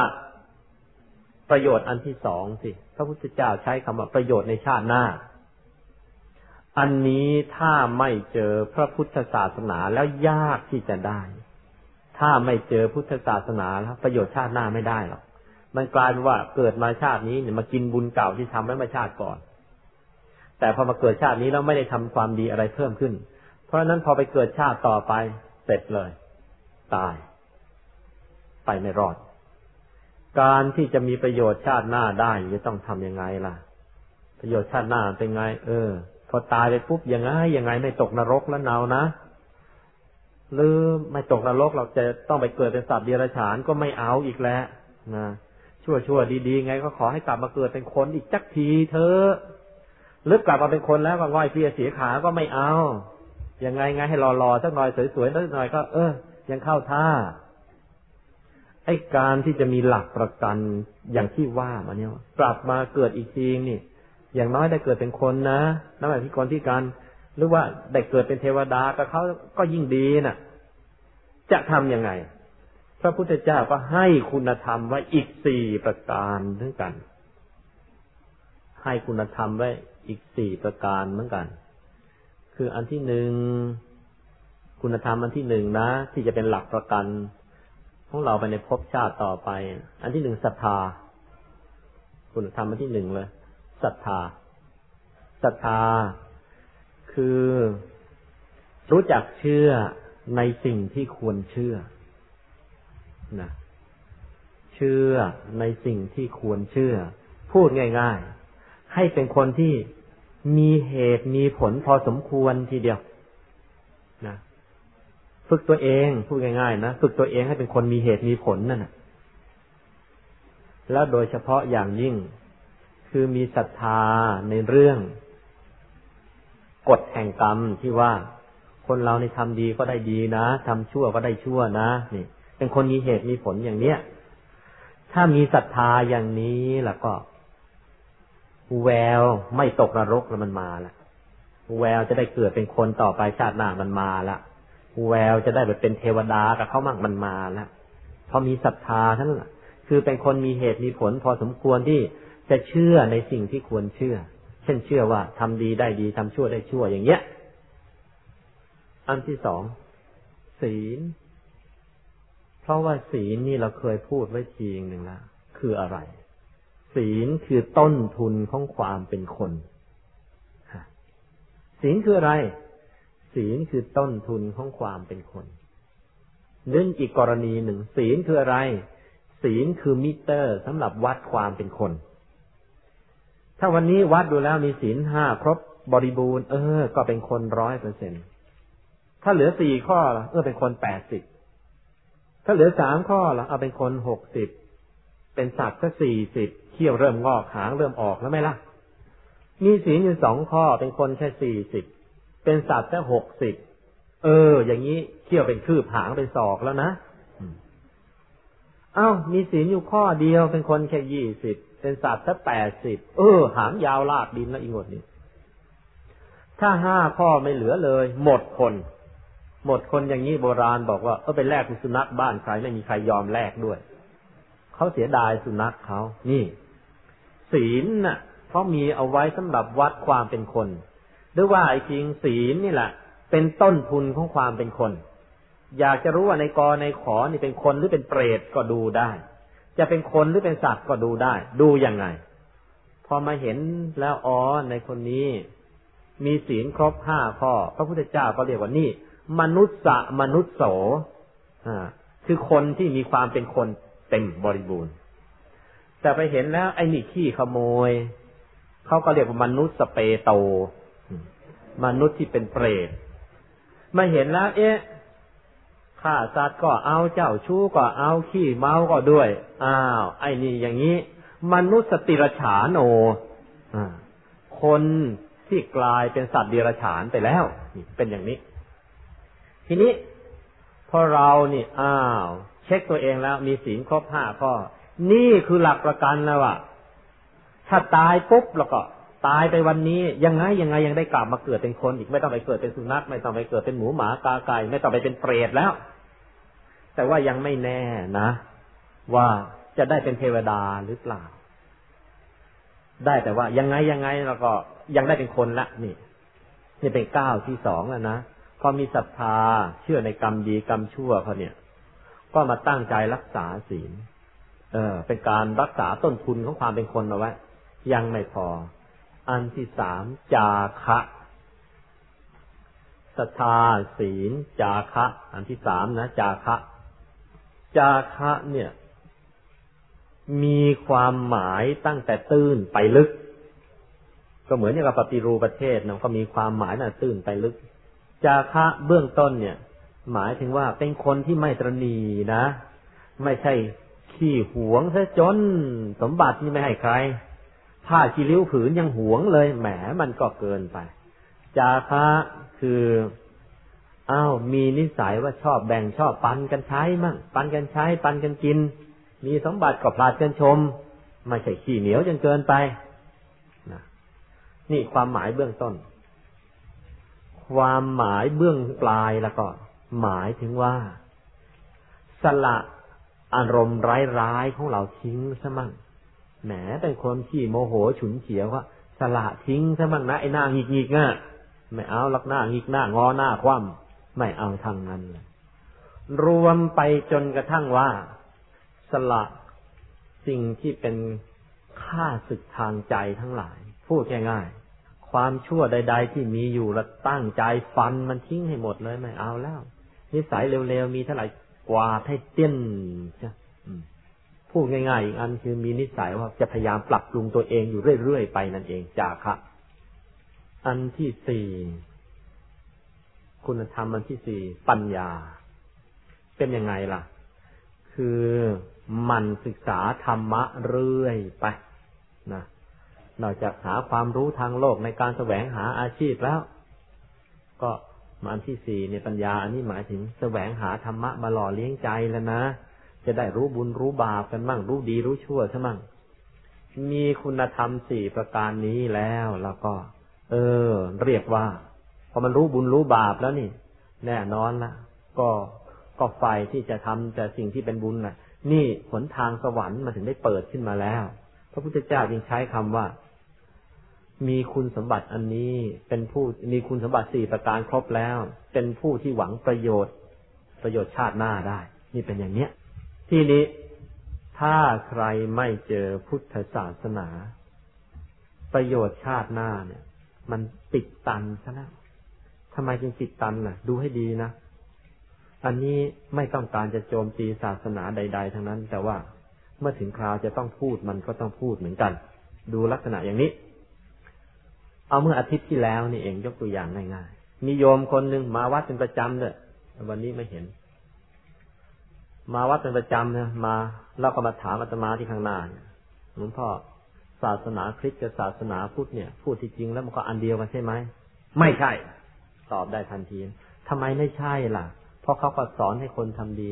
บอกไม่ใช่ ดูให้ดี พอเริ่มต้นทิฏฐิคือความเห็นก็ไม่เหมือนกันแล้ว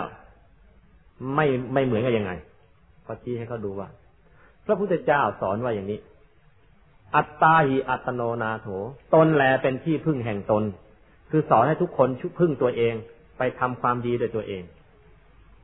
คนอื่นจะมาทำความดีให้เราแทนไม่ได้ มาทำความชั่วศาสตร์เราก็ไม่ได้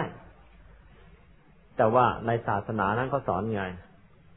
ให้ไปพึ่งพระเจ้า อ้าวแล้วกัน ไม่เอาฉันจะพึ่งตัวเอง นี่ยกตัวอย่าง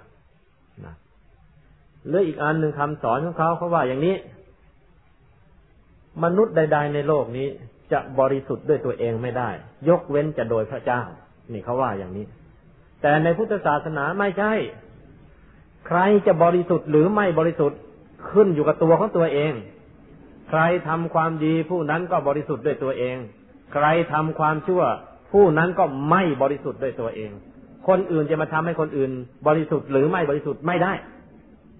มันตรงกันข้ามกันอย่างนี้ เพราะฉะนั้นจึงพูดได้เต็มปากว่า เออของเราเนี่ยนะ แน่ๆเลย ถ้าปฏิบัติคุณธรรมสี่ประการที่ว่ามาอย่างนี้ สวรรค์ไปได้ ไปเป็นเทวดาไปได้ แต่ว่าถ้าต้องไปรอให้เทวดาที่โน่นที่นี่มาช่วย แล้วจะได้ไปเป็นเทวดามั่งฮึ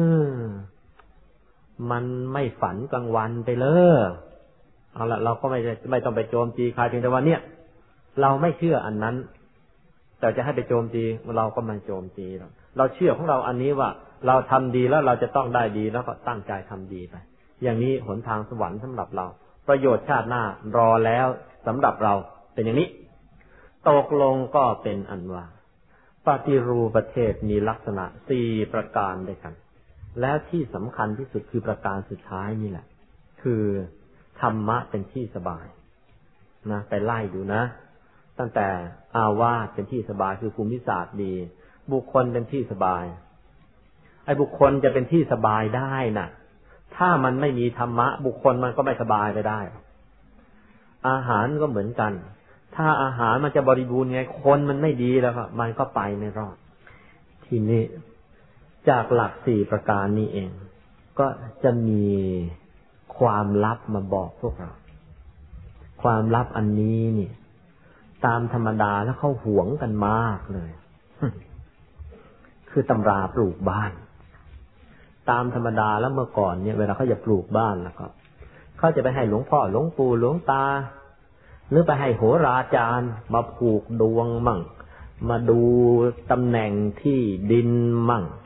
เวลามาดูเขาดูไงฮะเขาไม่ยอมบอกความจริงเขาหวงกันเขาเอาหลักสี่ประการที่ว่ามานี้แหละ เป็นตำราสำหรับดูดูสถานที่ปลูกบ้านเขาดูยังไง ดูอย่างนี้ เราเอาลองไปใช้ดูก็ได้นะเขียนตารางลงไปสักห้าตารางนะเขียนลงไปห้าช่อง ช่องแรก เขียนไว้เลยว่าลำดับที่นะลำดับที่ ช่องแรกนะลำดับที่หนึ่งสองสามสี่ห้าช่องที่สองเขียนไปเลย ว่าอาวาสช่องที่สามเขียนไว้ว่าบุคคล ช่องที่สี่เขียนเอาไว้ว่าอาหาร ช่องที่ห้าเขียนเอาไว้ว่าธรรมะนี่เขียนไปห้าช่องก่อน อย่างนี้พอเขียนไปเสร็จแล้ว เขียนทำไม คือสมมุติว่าเรานี่ ต้องการจะปลูกบ้านสักแห่งหนึ่ง หรือว่าไปดูที่จัดสรรมาเรียบร้อยแล้ว ไปดูมาตั้งสี่ห้าแห่ง ตัดสินใจไม่ลงว่าจะอยู่หมู่บ้านไหนดี เอ๊จะทำยังไงดี จะอยู่หมู่บ้านไหนอ้าวก็เลือกทีเดียว เราก็ไปดูให้คะแนนทีเดียวละสี่ข้อก็ให้ข้อละยี่ห้าก็ได้สี่ข้อให้ข้อละยี่ห้ายี่ห้ายี่ห้าคะแนน แล้ว เออแผ่นดินอันไหน หรือที่ไหนคะแนนรวมคะแนนรวมสูงสุดเราก็จะไปเอาที่นั้นนะนะ สมมติก็แล้วกัน อันที่หนึ่งช่องที่สองอาวาสเป็นที่สบายเป็นไง เราก็ไปดูเชียวหมู่บ้านนี้เป็นยังไง เราก็ดูนะว่า ตั้งแต่ถนนนะถนน พวกน้ำพวกไฟ พวกโทรศัพท์ เออ มันเป็นยังไง ดีไหม แล้วก็บริเวณบ้านอะ มันกว้างไหมอ่าบริเวณบ้าน บ้านมีบริเวณไหมตัวอาคารน่ะก่อสร้างดีไหมอืม ห้องฮับมันได้ทำเลดีหรือเปล่าอย่างนี้เป็นต้น แล้วเราก็ให้คะแนนไปอ้าวช่องที่สามเราก็ไปดูอีก ช่องที่สามเราก็ไปดู ไปดูว่าไงล่ะ เออบุคคลมันเป็นไง ย่านนั้นย่านสลัมหรือเปล่า มันมีบ่อนการพนันไหมมันใกล้กับโรงเหล้าไหมมันใกล้กับโรงฆ่าสัตว์ไหมอืม นี่ยกตัวอย่าง แถวนั้นนี่ตีนแมวมันเยอะไหมอืม ขโมยมันเยอะไหมอันธพาลมันเยอะไหมนี่นี่เราไปดูอย่างนี้ ดูซะแล้วถ้าจะให้ดีดูต่อนี่เออ แถวนี้นี่ เป็นบ้านคนสัมมาทิฏฐิอยู่หรือเปล่าแหมแถวนี้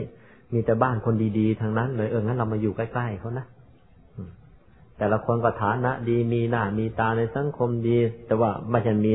หน้ามีตาในด้านเสียนะนั่นก็เป็นแพทย์นี่ก็เป็นครูบาอาจารย์ นั่นก็เป็นคนมีฐานะดีๆนะ่ะ แล้วก็ความประพฤติดีๆเลยนะเอองั้นไปอยู่ใกล้ๆกันยังไงเสียแล้วก็ มันก็จะพออยู่เย็นเป็นสุขได้ มีอะไรก็จะได้พึ่งกัน อันที่สามอาหารเป็นที่สบายเป็นไง จะปลูกบ้านทั้งที อาหารเป็นที่สบายก็ เออ โดยทั่วทั่วไปเอาง่ายๆ เออย่านนี้มันห่างตลาดไหมมันห่างตลาดไหมร้านค้าพวกเกี่ยวกับอาหารนี่พอหาได้ไหมถ้ามันหาได้เอาละอาหารสักจัดก็พอเป็นที่สบายอยู่ ทีนี้อันที่สี่ธรรมะเป็นที่สบายเป็นไง ธรรมะก็ต้องแบ่งเป็นสองสาย ธรรมะสำหรับพ่อแม่ กับธรรมะสำหรับลูก ธรรมะสำหรับลูก เออ อย่างนี้มันมีโรงเรียนไหมอย่างนี้มันมีโรงเรียนไหมลูกเราเกิดมาแล้วมีเรียนที่ไหนกันเนี่ยโรงเรียนดีๆก็ มันก็จะได้เข้าท่าเข้าทางหน่อย เพราะไม่ใช่ว่าสัตว์แต่ว่าเป็นโรงเรียนแล้วก็มันจะสอนเหมือนกันมาไหลล่ะ ธรรมะของลูกคือมีโรงเรียนหรือเปล่า ธรรมะของคุณพ่อคุณแม่ เออย่านนี้เป็นยังไง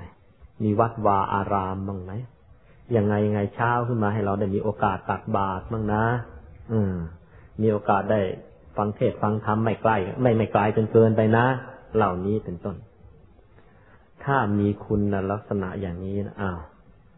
มันก็ได้คะแนนมากหน่อย แล้วเราก็รวมดูเถอะ ทั้งสี่ข้อนั้นน่ะไอ้ที่แห่งไหนมันได้คะแนนรวมมาก เราก็จะไปอยู่ที่นั่นนะ ที่นี้ได้ตำราปลูกบ้านไปเรียบร้อยแล้วก็วันหลังจะปลูกบ้านแล้วไม่ต้องวิ่งไปให้ใครดูแล้วนะไม่ต้องมาหาอาตมาด้วยไม่ไปดูให้หรอกคลิกตำราแล้วก็ตีตารางไปดูเอาเองเลย อย่างนี้ทันสมัยกว่ากันเยอะ ถ้าอยากจะได้ข้อมูลเพิ่มเติมละเอียดเงี้ยไปเข้าเครื่องคอมพิวเตอร์คอมพิวเตอร์ไปเลย แล้วเราก็จะได้ออกมาว่า เราจะปลูกบ้านตรงไหน อย่างนี้จึงจะใช้ได้ ทีนี้ ก็มาถึงประเภท ประเภทของปฏิรูปประเทศเรามาแยกประเภทนะอ้อนิดหนึ่งนิดหนึ่งเดี๋ยวจะลืม คือเมื่อตอนที่บอกว่าปฏิรูปประเทศเนี่ยลักษณะสี่ประการนั่นนะ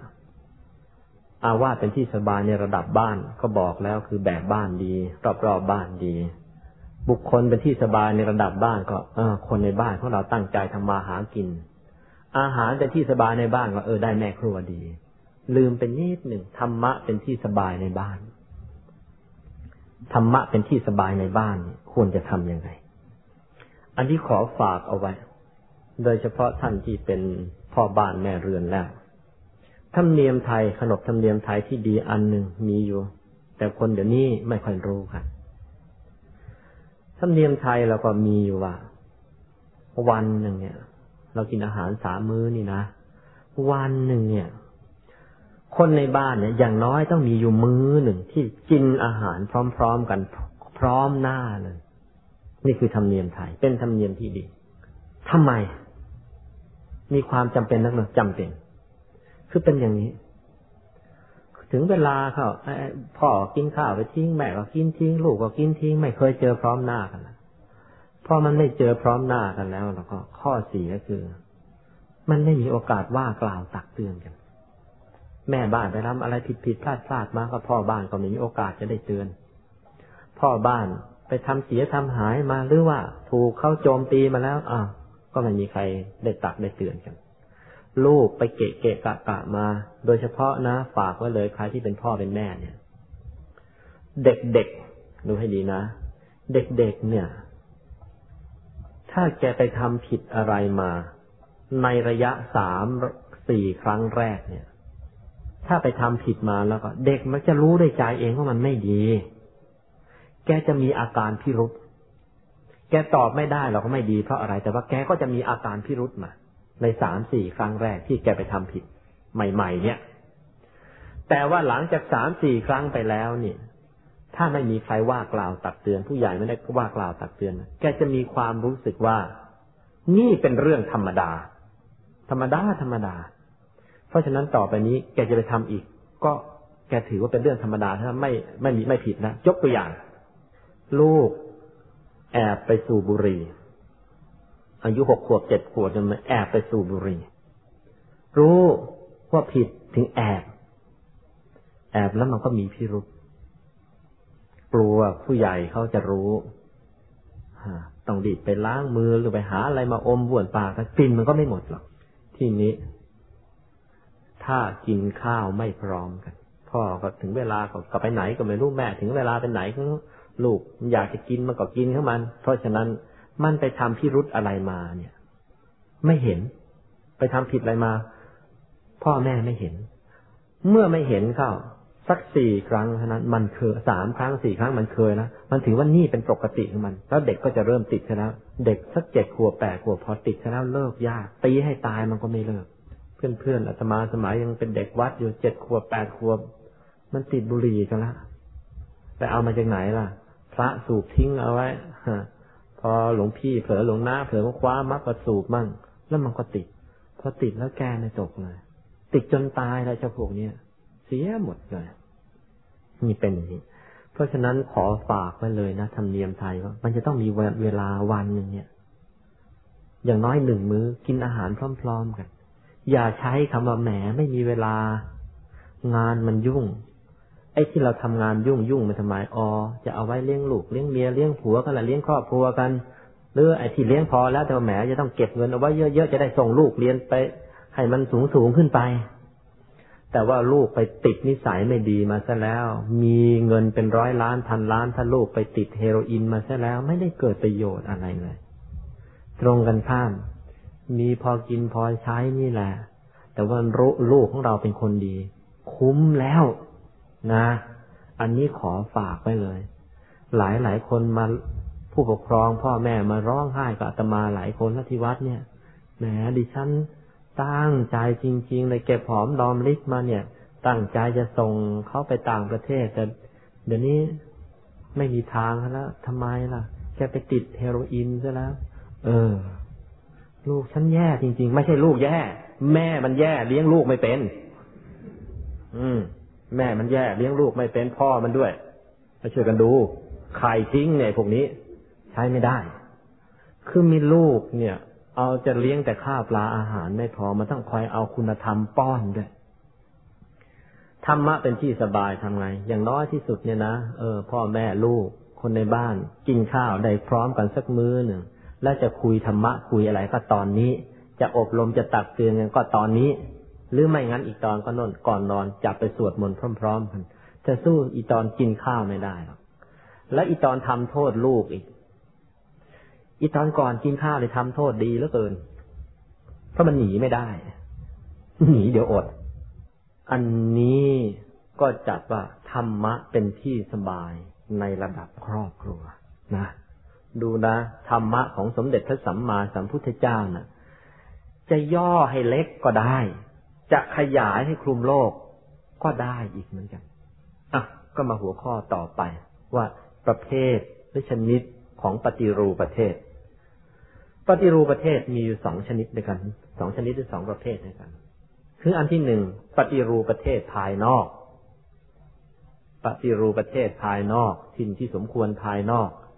ก็ได้แก่อะไร ก็ได้แก่ ทิ่นที่มีคุณสมบัติที่กล่าวมาแล้วข้างต้นทั้งสี่ประการนั่นแหละนะทีนี้อันที่สองปฏิรูปประเทศภายใน นี้ที่สำคัญสำคัญที่สุดเลย ปฏิรูประเทศภายในเป็นไง ก็ได้แก่ร่างกายกับจิตใจที่สมบูรณ์นะร่างกายก็ไม่พิกลพิการ เกิดมาก็ไม่พิกลพิการ จิตใจก็สมบูรณ์ดี แล้วก็ที่สำคัญ ไม่ไปแสหาโรคมาเข้าตัวด้วย บางคนเกิดมาก็ดี พ่อแม่เลี้ยงมาอย่างดี พอเป็นหนุ่มขึ้นมา ไปแสหาโรคเข้าตัวซะแล้ว เล็กๆแต่แม่ป้อนนมมาจนโต พอโตขึ้นมาหน่อยถึงวันเกิด ไม่ยักนึกถึงนมแม่ ไปนึกถึงนมข้าว กินเหล้าซะแล้ว นี่ไปกินเหล้าซะแล้วพอไปกินเหล้าเขานั่นแหละแสหาโรคเข้าตัวแล้ว โรคที่เกิดจากกินเหล้ามีแยะไม่ต้องอธิบาย อ้าวไปโกหก โกหกก็หาโรคเข้าตัวอีกเหมือนกัน คนโกหก คนอื่นครั้งหนึ่งเคยพูดเสมอเสมอโกหกคนอื่นหนึ่งครั้งมีความจำเป็นต้องโกหกตัวเองอย่างน้อยสามตอนไหนบ้างพอจะโกหกใครก็ขั้นแรกเลย ต้องเตรียมเรื่องนะเมคอัพซะก่อน เตรียมเรื่องนั่นครั้งหนึ่งละพอเจอหน้าเขาก็โกหกตามแผนสองละจบไหมแค่นี้ไม่จบ โกหกเสร็จแล้วต้องตามจำเป็นสาม ถ้าเรื่องสำคัญสำคัญต้องตามจำเป็นปีกลายเป็นว่าโกหกคนอื่นครั้งต้องโกหกตัวเองเป็นร้อยเป็นพัน วันหลังเวรตามทัน ตามทันยังไง แม้พูดจริง ๆ ยังสงสัยตัวเอง เอ้ยเมื่อกี้นี่โกหกหรือจริง เนี่ยเออนี่เป็นอย่างนี้ โกหกเรื่อยๆมากเข้า ยิ่งกว่านั้น หลงหลงลืมลืมพอบั้นปลายชีวิตหรือต่อมา การตัดสินใจเสีย ลังเลลังละ ตัดสินใจไม่ลงเพราะโกหกตัวเองเคย บั้นปลายชีวิตเข้าก็กลายเป็นคนแก่ชนิดหลง ไปผิดศีลมากี่ข้อกี่ข้อนะหาโรคเข้าตัวทางนั้น แล้วกายกระจายมันจะไม่สมบูรณ์ ปฏิรูปประเทศภายในมันจะไม่สมบูรณ์ เพราะฉะนั้นก็ระวังด้วยนะปฏิรูปประเทศภายในนี่ของสำคัญ ถ้าปฏิรูปประเทศภายในมันมันมันไม่สมบูรณ์ซะแล้วนะ่ะ ชาตินี้เราก็เอาดีไม่ได้ ชาติต่อไปยิ่งเอาดีไม่ได้ใหญ่เลยเพราะฉะนั้นระวังรักษาตัวเองให้ดี ทีนี้พ้นจากอันนี้แล้วก็มาอานิสงส์แล้วนะอานิสงส์ของกะอานิสงส์ก็คือผลดีต่อชนิดต่อเนื่องเนี่ยนะผลดีไม่รู้จบเชียวละผลดีไม่รู้จบ หรือว่าอานิสงส์เนี่ย ของการได้อยู่ในปฏิรูปประเทศเนี่ยมีอะไรมั้งอันที่หนึ่ง ได้มีโอกาสบำเพ็ญบุญนะได้มีโอกาสบำเพ็ญบุญเต็มที่จ้ะบุญกิริยาวัตถุสามประการก็ได้เต็มที่ มีอะไรมั่งบุญกิริยาวัตถุสามประการ เช่น ทาน ศีลภาวนาเต็มที่เลยจะตักบาตรก็ได้ อันนี้ก็เลยฝากเอาไว้อีกนิดหนึ่ง ปีปีหนึ่งเนี่ย มีชาวไทยแล้วก็มีพวกเราที่มาวัดนี่แหละ มาลาอาตมาไปต่างประเทศนะปีงเยอะทำไมไปต่างประเทศก็ต้องการจะไปหาปฏิรูประเทศ ต้องการจะไปศึกษาเล่าเรียน อันนั้นเขาทำถูกไหมถูกไปเถอะ เพราะว่าอย่างสมมติไปต่างประเทศเนี่ย เพื่อไปศึกษาเราเรียนเนี่ยนะเขาก็มีคุณสมบัติสี่ประการเหมือนกัน หลาย ๆ ประเทศ วิชาการทั้งโลกบางอย่างเขารุ่งเรืองกว่าบ้านเราอีกก็น่าไป แต่ว่าไปเพื่อศึกษานะ แต่ว่าเมื่อศึกษาเน่ะ เราศึกษาทำไม ศึกษาเพื่อว่าจะได้มาประกอบใช้ในการสร้างหรือการหาประโยชน์ปัจจุบันในชาตินี้ให้ได้เต็มที่ แต่ว่าเมื่อเรียนจบแล้วเราก็ อยากฝากไว้เลย ว่าอย่าไปอยู่ต่างประเทศแหละนะแต่มาก็เคยไปอยู่พอสมควร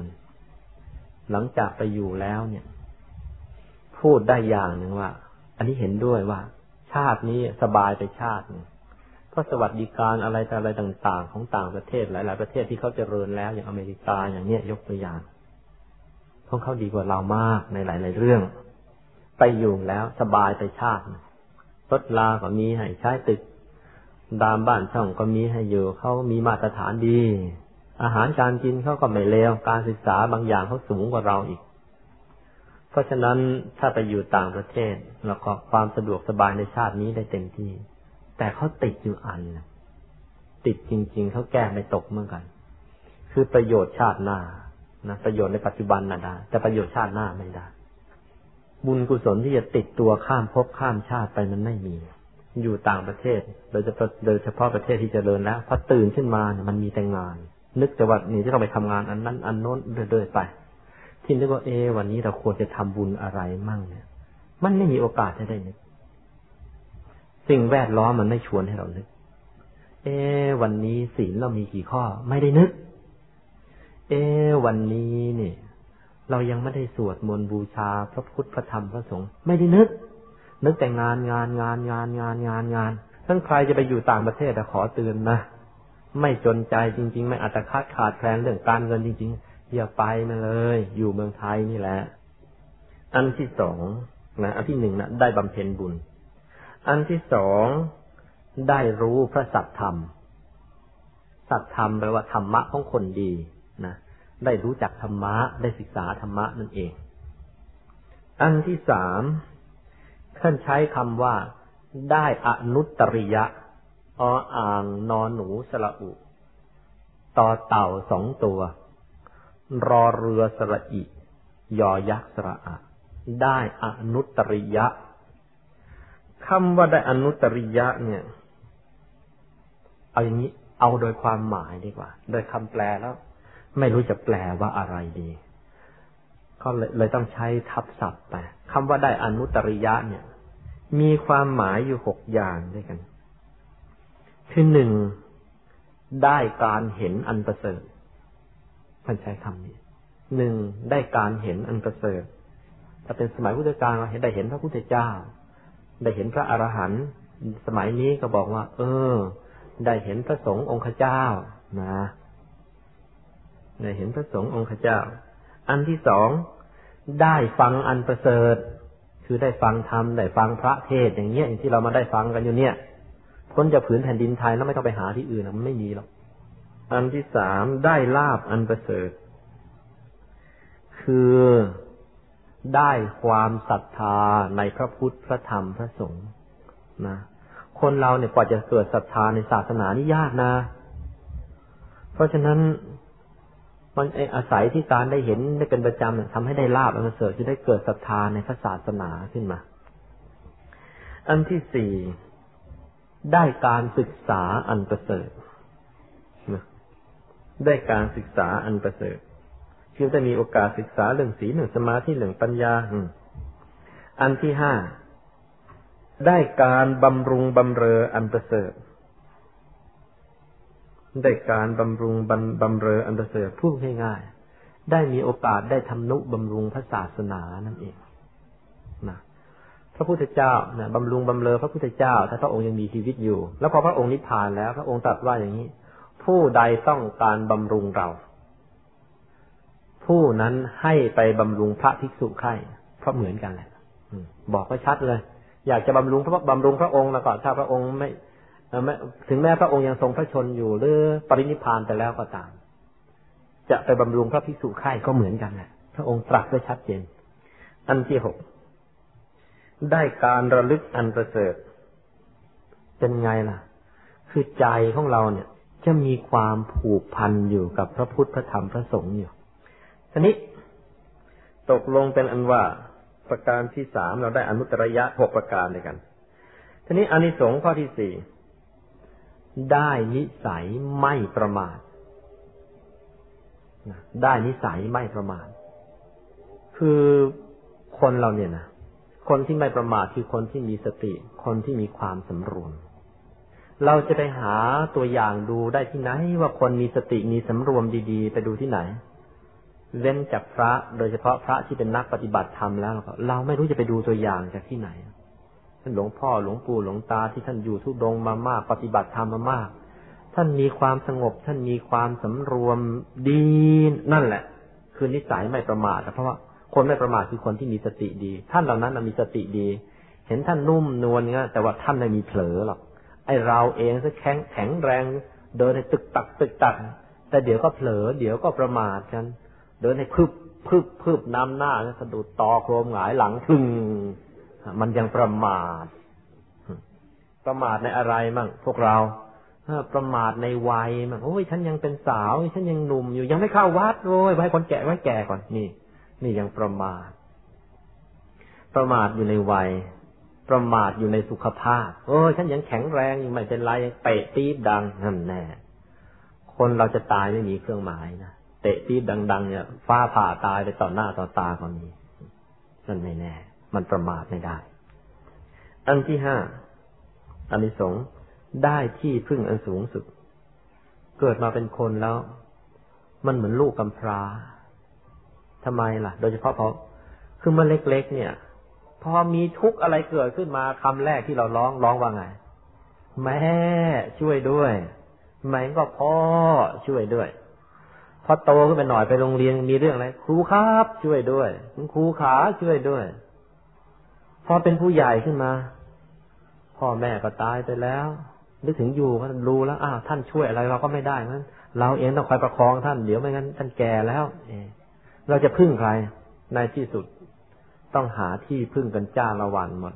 บางคนก็อย่างที่ว่ามาไปพึ่งพระภูมิ บางคนก็ไปพึ่งพระพรหม บางคนก็ไปพึ่งอะไรถ้าอะไรกันลุ่ยเปื่อยไปไม่รู้จะพึ่งอะไร ผูกดวงมาพึ่งกันก็ยังดี เอ้า อืม ก็สเปะสปะไป แต่ถ้าจะไม่ให้สเปะสปะได้ที่พึ่งอันบริบูรณ์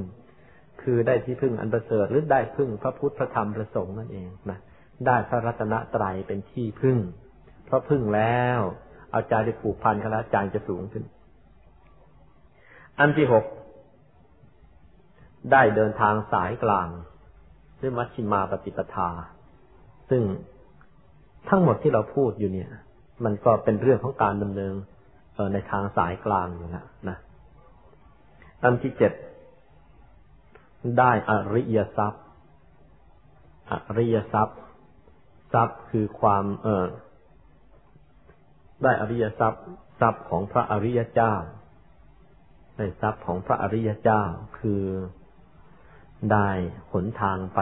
สู่มรรคผลนิพพานนั่นเองนะตกลงก็อานิสงส์ก็มีอยู่อย่างนี้ ทีนี้ เพื่อเห็นเรื่องนี้สมบูรณ์ความจริงนี่เหลืออีกสิบห้านาทีสี่โมง ขอสิบห้านาทีนี้ก็แล้วกัน เพื่อให้เรื่องสมบูรณ์ มีนิทานที่ท่านยกเป็นตัวอย่างไว้ในสมัยพุทธกาล เออ ในสมัยพุทธกาลเนี่ย มีบุคคลบางคน ถ้าว่าไปแล้วความรู้ก็ไม่มี อ่านหนังสือก็ไม่ออก อาชีพก็แย่แย่แต่ว่าอุตสาห์นะ อุตสาห์ได้เป็นพระโสดาบันได้เหมือนกัน เรื่องมีอยู่ว่า มีอยู่วันหนึ่ง ความที่ได้ความที่ถึงแม้จะโง่เง่ายังไงก็ตาม แต่ความที่ ได้อยู่ในปฏิรูปประเทศเนี่ย เออ ได้ไปเป็นพระโสดาบันเนี่ยเขาได้เหมือนกัน เรื่องมีอยู่ว่า มีชายยากจนอยู่คนหนึ่ง มีอาชีพก็คือเป็นชาวประมง ตกเบ็ด ลงเบ็ดขาย จับปลาขาย วันนั้นพระพุทธเจ้าออกบินทบาทคือคนที่เขามีฐานะดีเขาเลยตกเบ็ด ตกปลาอยู่หรอก แต่ว่าเนี่ยแกจนจริงๆเลยวันนั้นแต่เช้าแกตกเบ็ดอยู่แต่เช้า พระพุทธเจ้าไปบินทบาทผ่านไป เห็นเข้า แล้วพระองค์ก็ทราบในญาณของพระองค์ว่า เออนายคนเนี้ยพอจะมีแววโปรดได้หรอกอืมถ้าพ้นจากพระองค์แล้วถ้าพระองค์ไม่โปรดในคนนี้ตกนรกแน่จับปลาทั้งปีอย่างนี้แต่ว่าไหนๆก็มาเจอแล้ว พระองค์ก็โปรดเจ้านายคนนั้นแกชื่อนายอริยะ อริยะแปลว่าประเสริฐเนี่ยพระพุทธเจ้าเขาบอกว่า เอ๊นายอริยะ เธอน่ะ ชื่อประเสริฐนะ แต่ว่าจำเอาไว้ คนเราเนี่ยจะประเสริฐได้นะไม่ใช่เพราะชื่อนะไม่ใช่เพราะเกิดในตระกูลสูงนะ แต่ว่าจะประเสริฐได้เพราะทำความดี ความดีเท่านั้นจะทำให้คนประเสริฐ แต่เธอมาตกปลาอย่างเงี้ยไม่ใช่ความดีหรอกนะเพราะฉะนั้นเธอทำไม่สมกับชื่อของเธอเลยเชียไปทำตัวให้สมกับชื่อให้ตัวสมัยนะได้คิด พอพระพุทธเจ้าเทศจบ นายอริยะคนนี้ โยนเบ็ดทิ้ง แล้วก็กลายเป็นพระโสดาบันไป เออ มีเหมือนกัน ขนาดอ่านหนังสือไม่ออกยากยากจนจนนี่แหละ แต่ว่าอยู่ในประเทศที่สมควรนะอยู่ในปฏิรูประเทศ ได้มาเป็นพระโสดาบันในพุทธศาสนานี้ เออมีอยู่ อีกเรื่องหนึ่งนะฟังเรื่องคนนะลองฟังเรื่องสัตว์ดูมั้งย้อนหลังกลับไปก่อนพุทธกาลก่อนพุทธกาลนี้ ในยุคนั้นพระพุทธเจ้า พระสัพพัญญูพุทธเจ้ายังไม่เกิด มีแต่พระปัจเจกพุทธเจ้า พระปัจเจกพุทธเจ้าท่านเกิดแล้วท่านไม่สอนใครท่านไม่มีวิชาครู พระปัจเจกพุทธเจ้าท่านไม่สอนใคร ท่านเกิดแล้วก็ส่วนมากท่านก็เช้าเนี่ย ท่านก็มาบินธบาตเย็นท่านก็กลับเข้าพอบินธบาตแล้วท่านก็เดินเข้าป่าไปเข้าไปฉันอาหารในป่านั่นแหละท่านก็ทำตัวของท่านอยู่อย่างนี้ ทีนี้ มีเรื่องเล่าว่า มีโยมคนหนึ่งไปเจอพระปัจเจกพุทธเจ้าเขาก็เลยนิมนต์พระปัจเจกพุทธเจ้าน่ะ ให้มาอาศัยอยู่ที่ในเขตไร่ของตัวเอง เช้าก็เอาอาหารไปถวาย เพนก็เอาอาหารไปถวาย วันไหนเจ้าของบ้านไม่ว่าง มีสุนัขแสนรู้อยู่ตัวหนึ่ง ฝึกไว้ดีก็เลยให้ข้าปินโตไปถวายแทน อืม อยู่มาอยู่มา เจ้าสุนัขตัวเนี้ยมันก็คุ้นกับพระปัจเจกพุทธเจ้าคุ้นมาก แล้วมันก็รักพระพุทธเจ้า พระปัจเจกพุทธเจ้า เพราะว่า กิริยามารยาท่านก็สำรวมดี มันอยู่ที่บ้านแล้วไม่เจอตะพดก็เจอดุ่นฟืนไม่งั้นก็โดนกว้างโดนตี แต่เวลามันมาอยู่กับพระปัจเจกพุทธเจ้าเนี่ยอืม ท่านสวดมนต์มันก็ได้ฟังอที่ท่านจะดุจะตีมันอย่างนี้มีอาหารท่านยังแบ่งให้มันกินซะอีก มันมันได้เห็นกิริยามารยาทเห็นท่าทางอาชีดี ๆ ของพระปัจเจกพุทธเจ้าเป็นประจำประจำจนในที่สุด มันเลื่อมใสนะ่ะ มันลากมาก อยู่ต่อมาพระปัจเจกพุทธพุทธเจ้าเนี่ย พอออกพรรษาแล้วท่านก็จะกลับเข้าป่าใหญ่ เจ้าสุนัขตัวเนี้ยมันมองท่าน มันไม่ได้ตามไปเนื่องจากพระปัจเจกพุทธเจ้าท่านเหาะไป มันมองท่านจนสุดสายตาเลย มันหอนซะสุดเสียงเลยนะคิดถึงท่านมันจะทำไงพูดไม่ได้ ถ้าพูดได้มันก็คงพูดเยอะหรอกแล้วพูดมาได้หอนสุดเสียงเลย สุดเสียงขาดใจตายคนนั้น มันลากท่านมันคิดถึงท่านมีความเลื่อนสายท่าน แล้วมันก็เสียใจที่พระปัจเจกพุทธเจ้าไป พอพระปัจเจกพระเจ้าเหาะไปมันก็มองไปสุดสายตาพอสุดสายตา เลยขาดใจตายอยู่นั่นเอง แต่ขาดใจตายไปขณะที่มีความเลื่อมใสในพระปัจเจกพระเจ้า ตายไปแล้วจากสุนัขไปเกิดเป็นเทวดาได้ด้วยอำนาจแห่งความเลื่อมใสก็ไปได้นะครับ บุญที่ส่งเสียงถ้าสุดเสียงเลยเนี่ย แล้วก็มีความเลื่อมใสในพระปัจเจกพระเจ้า ละโลกไปแล้ว ไปเป็นเทวดาเนี่ย เป็นเทวดาพิเศษ ที่มีเสียงเพราะที่สุด เลยเขาให้ทำหน้าที่เป็นโคศกของเทวดาทั้งหลายเป็นโคศกของเทวดาเจ้านะขั้นมาในสมัยพุทธกาลโคศกเทพบุตรตนนี้มาเกิดเป็นโคศกเศรษฐีในสมัยพุทธกาลเป็นกำลังสำคัญในการบำรุงพุทธศาสนาคนหนึ่งเหมือนกันจากสุนัขไปเป็นเทวดา จากเทวดามาเป็นอุบาสกคนสำคัญในพุทธศาสนาเป็นมหาเศรษฐีด้วยอีกเรื่องหนึ่ง เกิดในสมัยพุทธอีกเรื่องหนึ่งเป็นเรื่องของศาสตร์อีกแหละในสมัยพระพุทธเจ้าองค์ก่อนนั้นมีพระภิกษุรูปหนึ่ง ไปบำเพ็ญสมณธรรมอยู่ในป่า พอตกกลางคืน ก็สวดมนต์เอาขอไป พอเช้าขึ้นมาท่านก็สวดมนต์สวดพระอภิธรรม สาธยายพระอภิธรรม สวดทั้งท่านไป ที่ถ้ำนั้นมีข้างคาวอาศัยอยู่ห้าร้อยตัวคืนมันก็ออกหากินกลางวันมันก็กลับมาอยู่ในถ้ำกลางวันก็เลยได้ฟังพระสวดนี่นะถามว่านกไอ้เจ้าข้างคาวนี่ มันรู้ไหมอะไร ไม่รู้ แต่มันจำได้ พระว่ามันจำของมันได้ แต่มันไม่รู้อะไร อันที่หนึ่งมันจำได้ที่พระสวด อันที่สองได้เห็นกิริยาท่าทาง การปฏิบัติตัวอันน่าเลื่อมใสของพระ มันก็เกิดศรัทธา ไอ้เจ้าข้างข่าวห้าร้อยตัว ละโลกไปด้วยใจที่ศรัทธา เพราะได้ฟังพระสวดทุกวันทุกวันเห็นกิริยามารยาทของพระก็ดี มันประทับใจสิ่งเหล่านี้ เออ ตายไปจากข้างข่าว ไปเกิดเป็นเทวดา จากเทวดามาเกิดเป็นคนในสมัยพุทธกาลได้ฟังพระพุทธเจ้า เทศ เทศเรื่องไหน เทศพระอภิธรรม บทที่เคยฟังสมัยเป็นครั้งข่าว ซึ่งคนอื่นฟังแล้วเนี่ยนะคนอื่นฟังแล้วเนี่ย ก็จะอย่างนั้นอย่างนั้นเฉยๆ แต่ว่าเจ้าเออมนุษย์เจ้าเจ้าหนุ่มห้าพระภิกษุห้าร้อยรูปนี่ เคยฟังพระอภิธรรมมาเนี่ย เมื่อตั้งสมัยชาติเป็นครั้งคราวนะจำได้มันยังค้างอยู่ในใจอยู่ ไม่รู้ว่าอะไรก็จริง แต่ชาตินี้พอได้ฟังแล้วพอได้ฟังปั๊บมันจำได้แล้วก็สามารถตรองตามได้ทันเป็นพระอรหันต์ไปอีกเหมือนกันเพราะฉะนั้นการได้อยู่ในปฏิรูปประเทศ อย่าว่าแต่คนเลยที่จะได้ดีได้ดี แม้สัตว์เดรัจฉานยังได้ดีนะเพราะฉะนั้นฝากไว้ด้วย ว่า ไอ้เจ้าสุนัขที่เราเห็นอยู่ตามวัดตามวา นกที่เห็นอาศัยอยู่ตามวัดตามวา อย่าเพิ่งดูถูกว่ามันเป็นแค่นก อย่าเพิ่งดูถูกว่ามันเป็นสุนัข เพราะว่ามันได้อยู่ในปฏิรูปประเทศที่สำคัญอันหนึ่งถ้ามันตายไปได้ใจเลื่อมใสขนาดนั้น โอกาสไปดีของมันยังมีมาก เราเองซะอีกศีลห้าไม่ค่อยจะครบกันนะคนไหนนะบางทีละโลกไปแล้ว อาจจะแย่ยิ่งกว่าอาจจะสุนัขตัวนั้นอีกก็ไม่แน่เหมือนกัน อย่าเพิ่งไปดูถูกมันนะ เพราะฉะนั้น เมื่อเรารู้แล้ว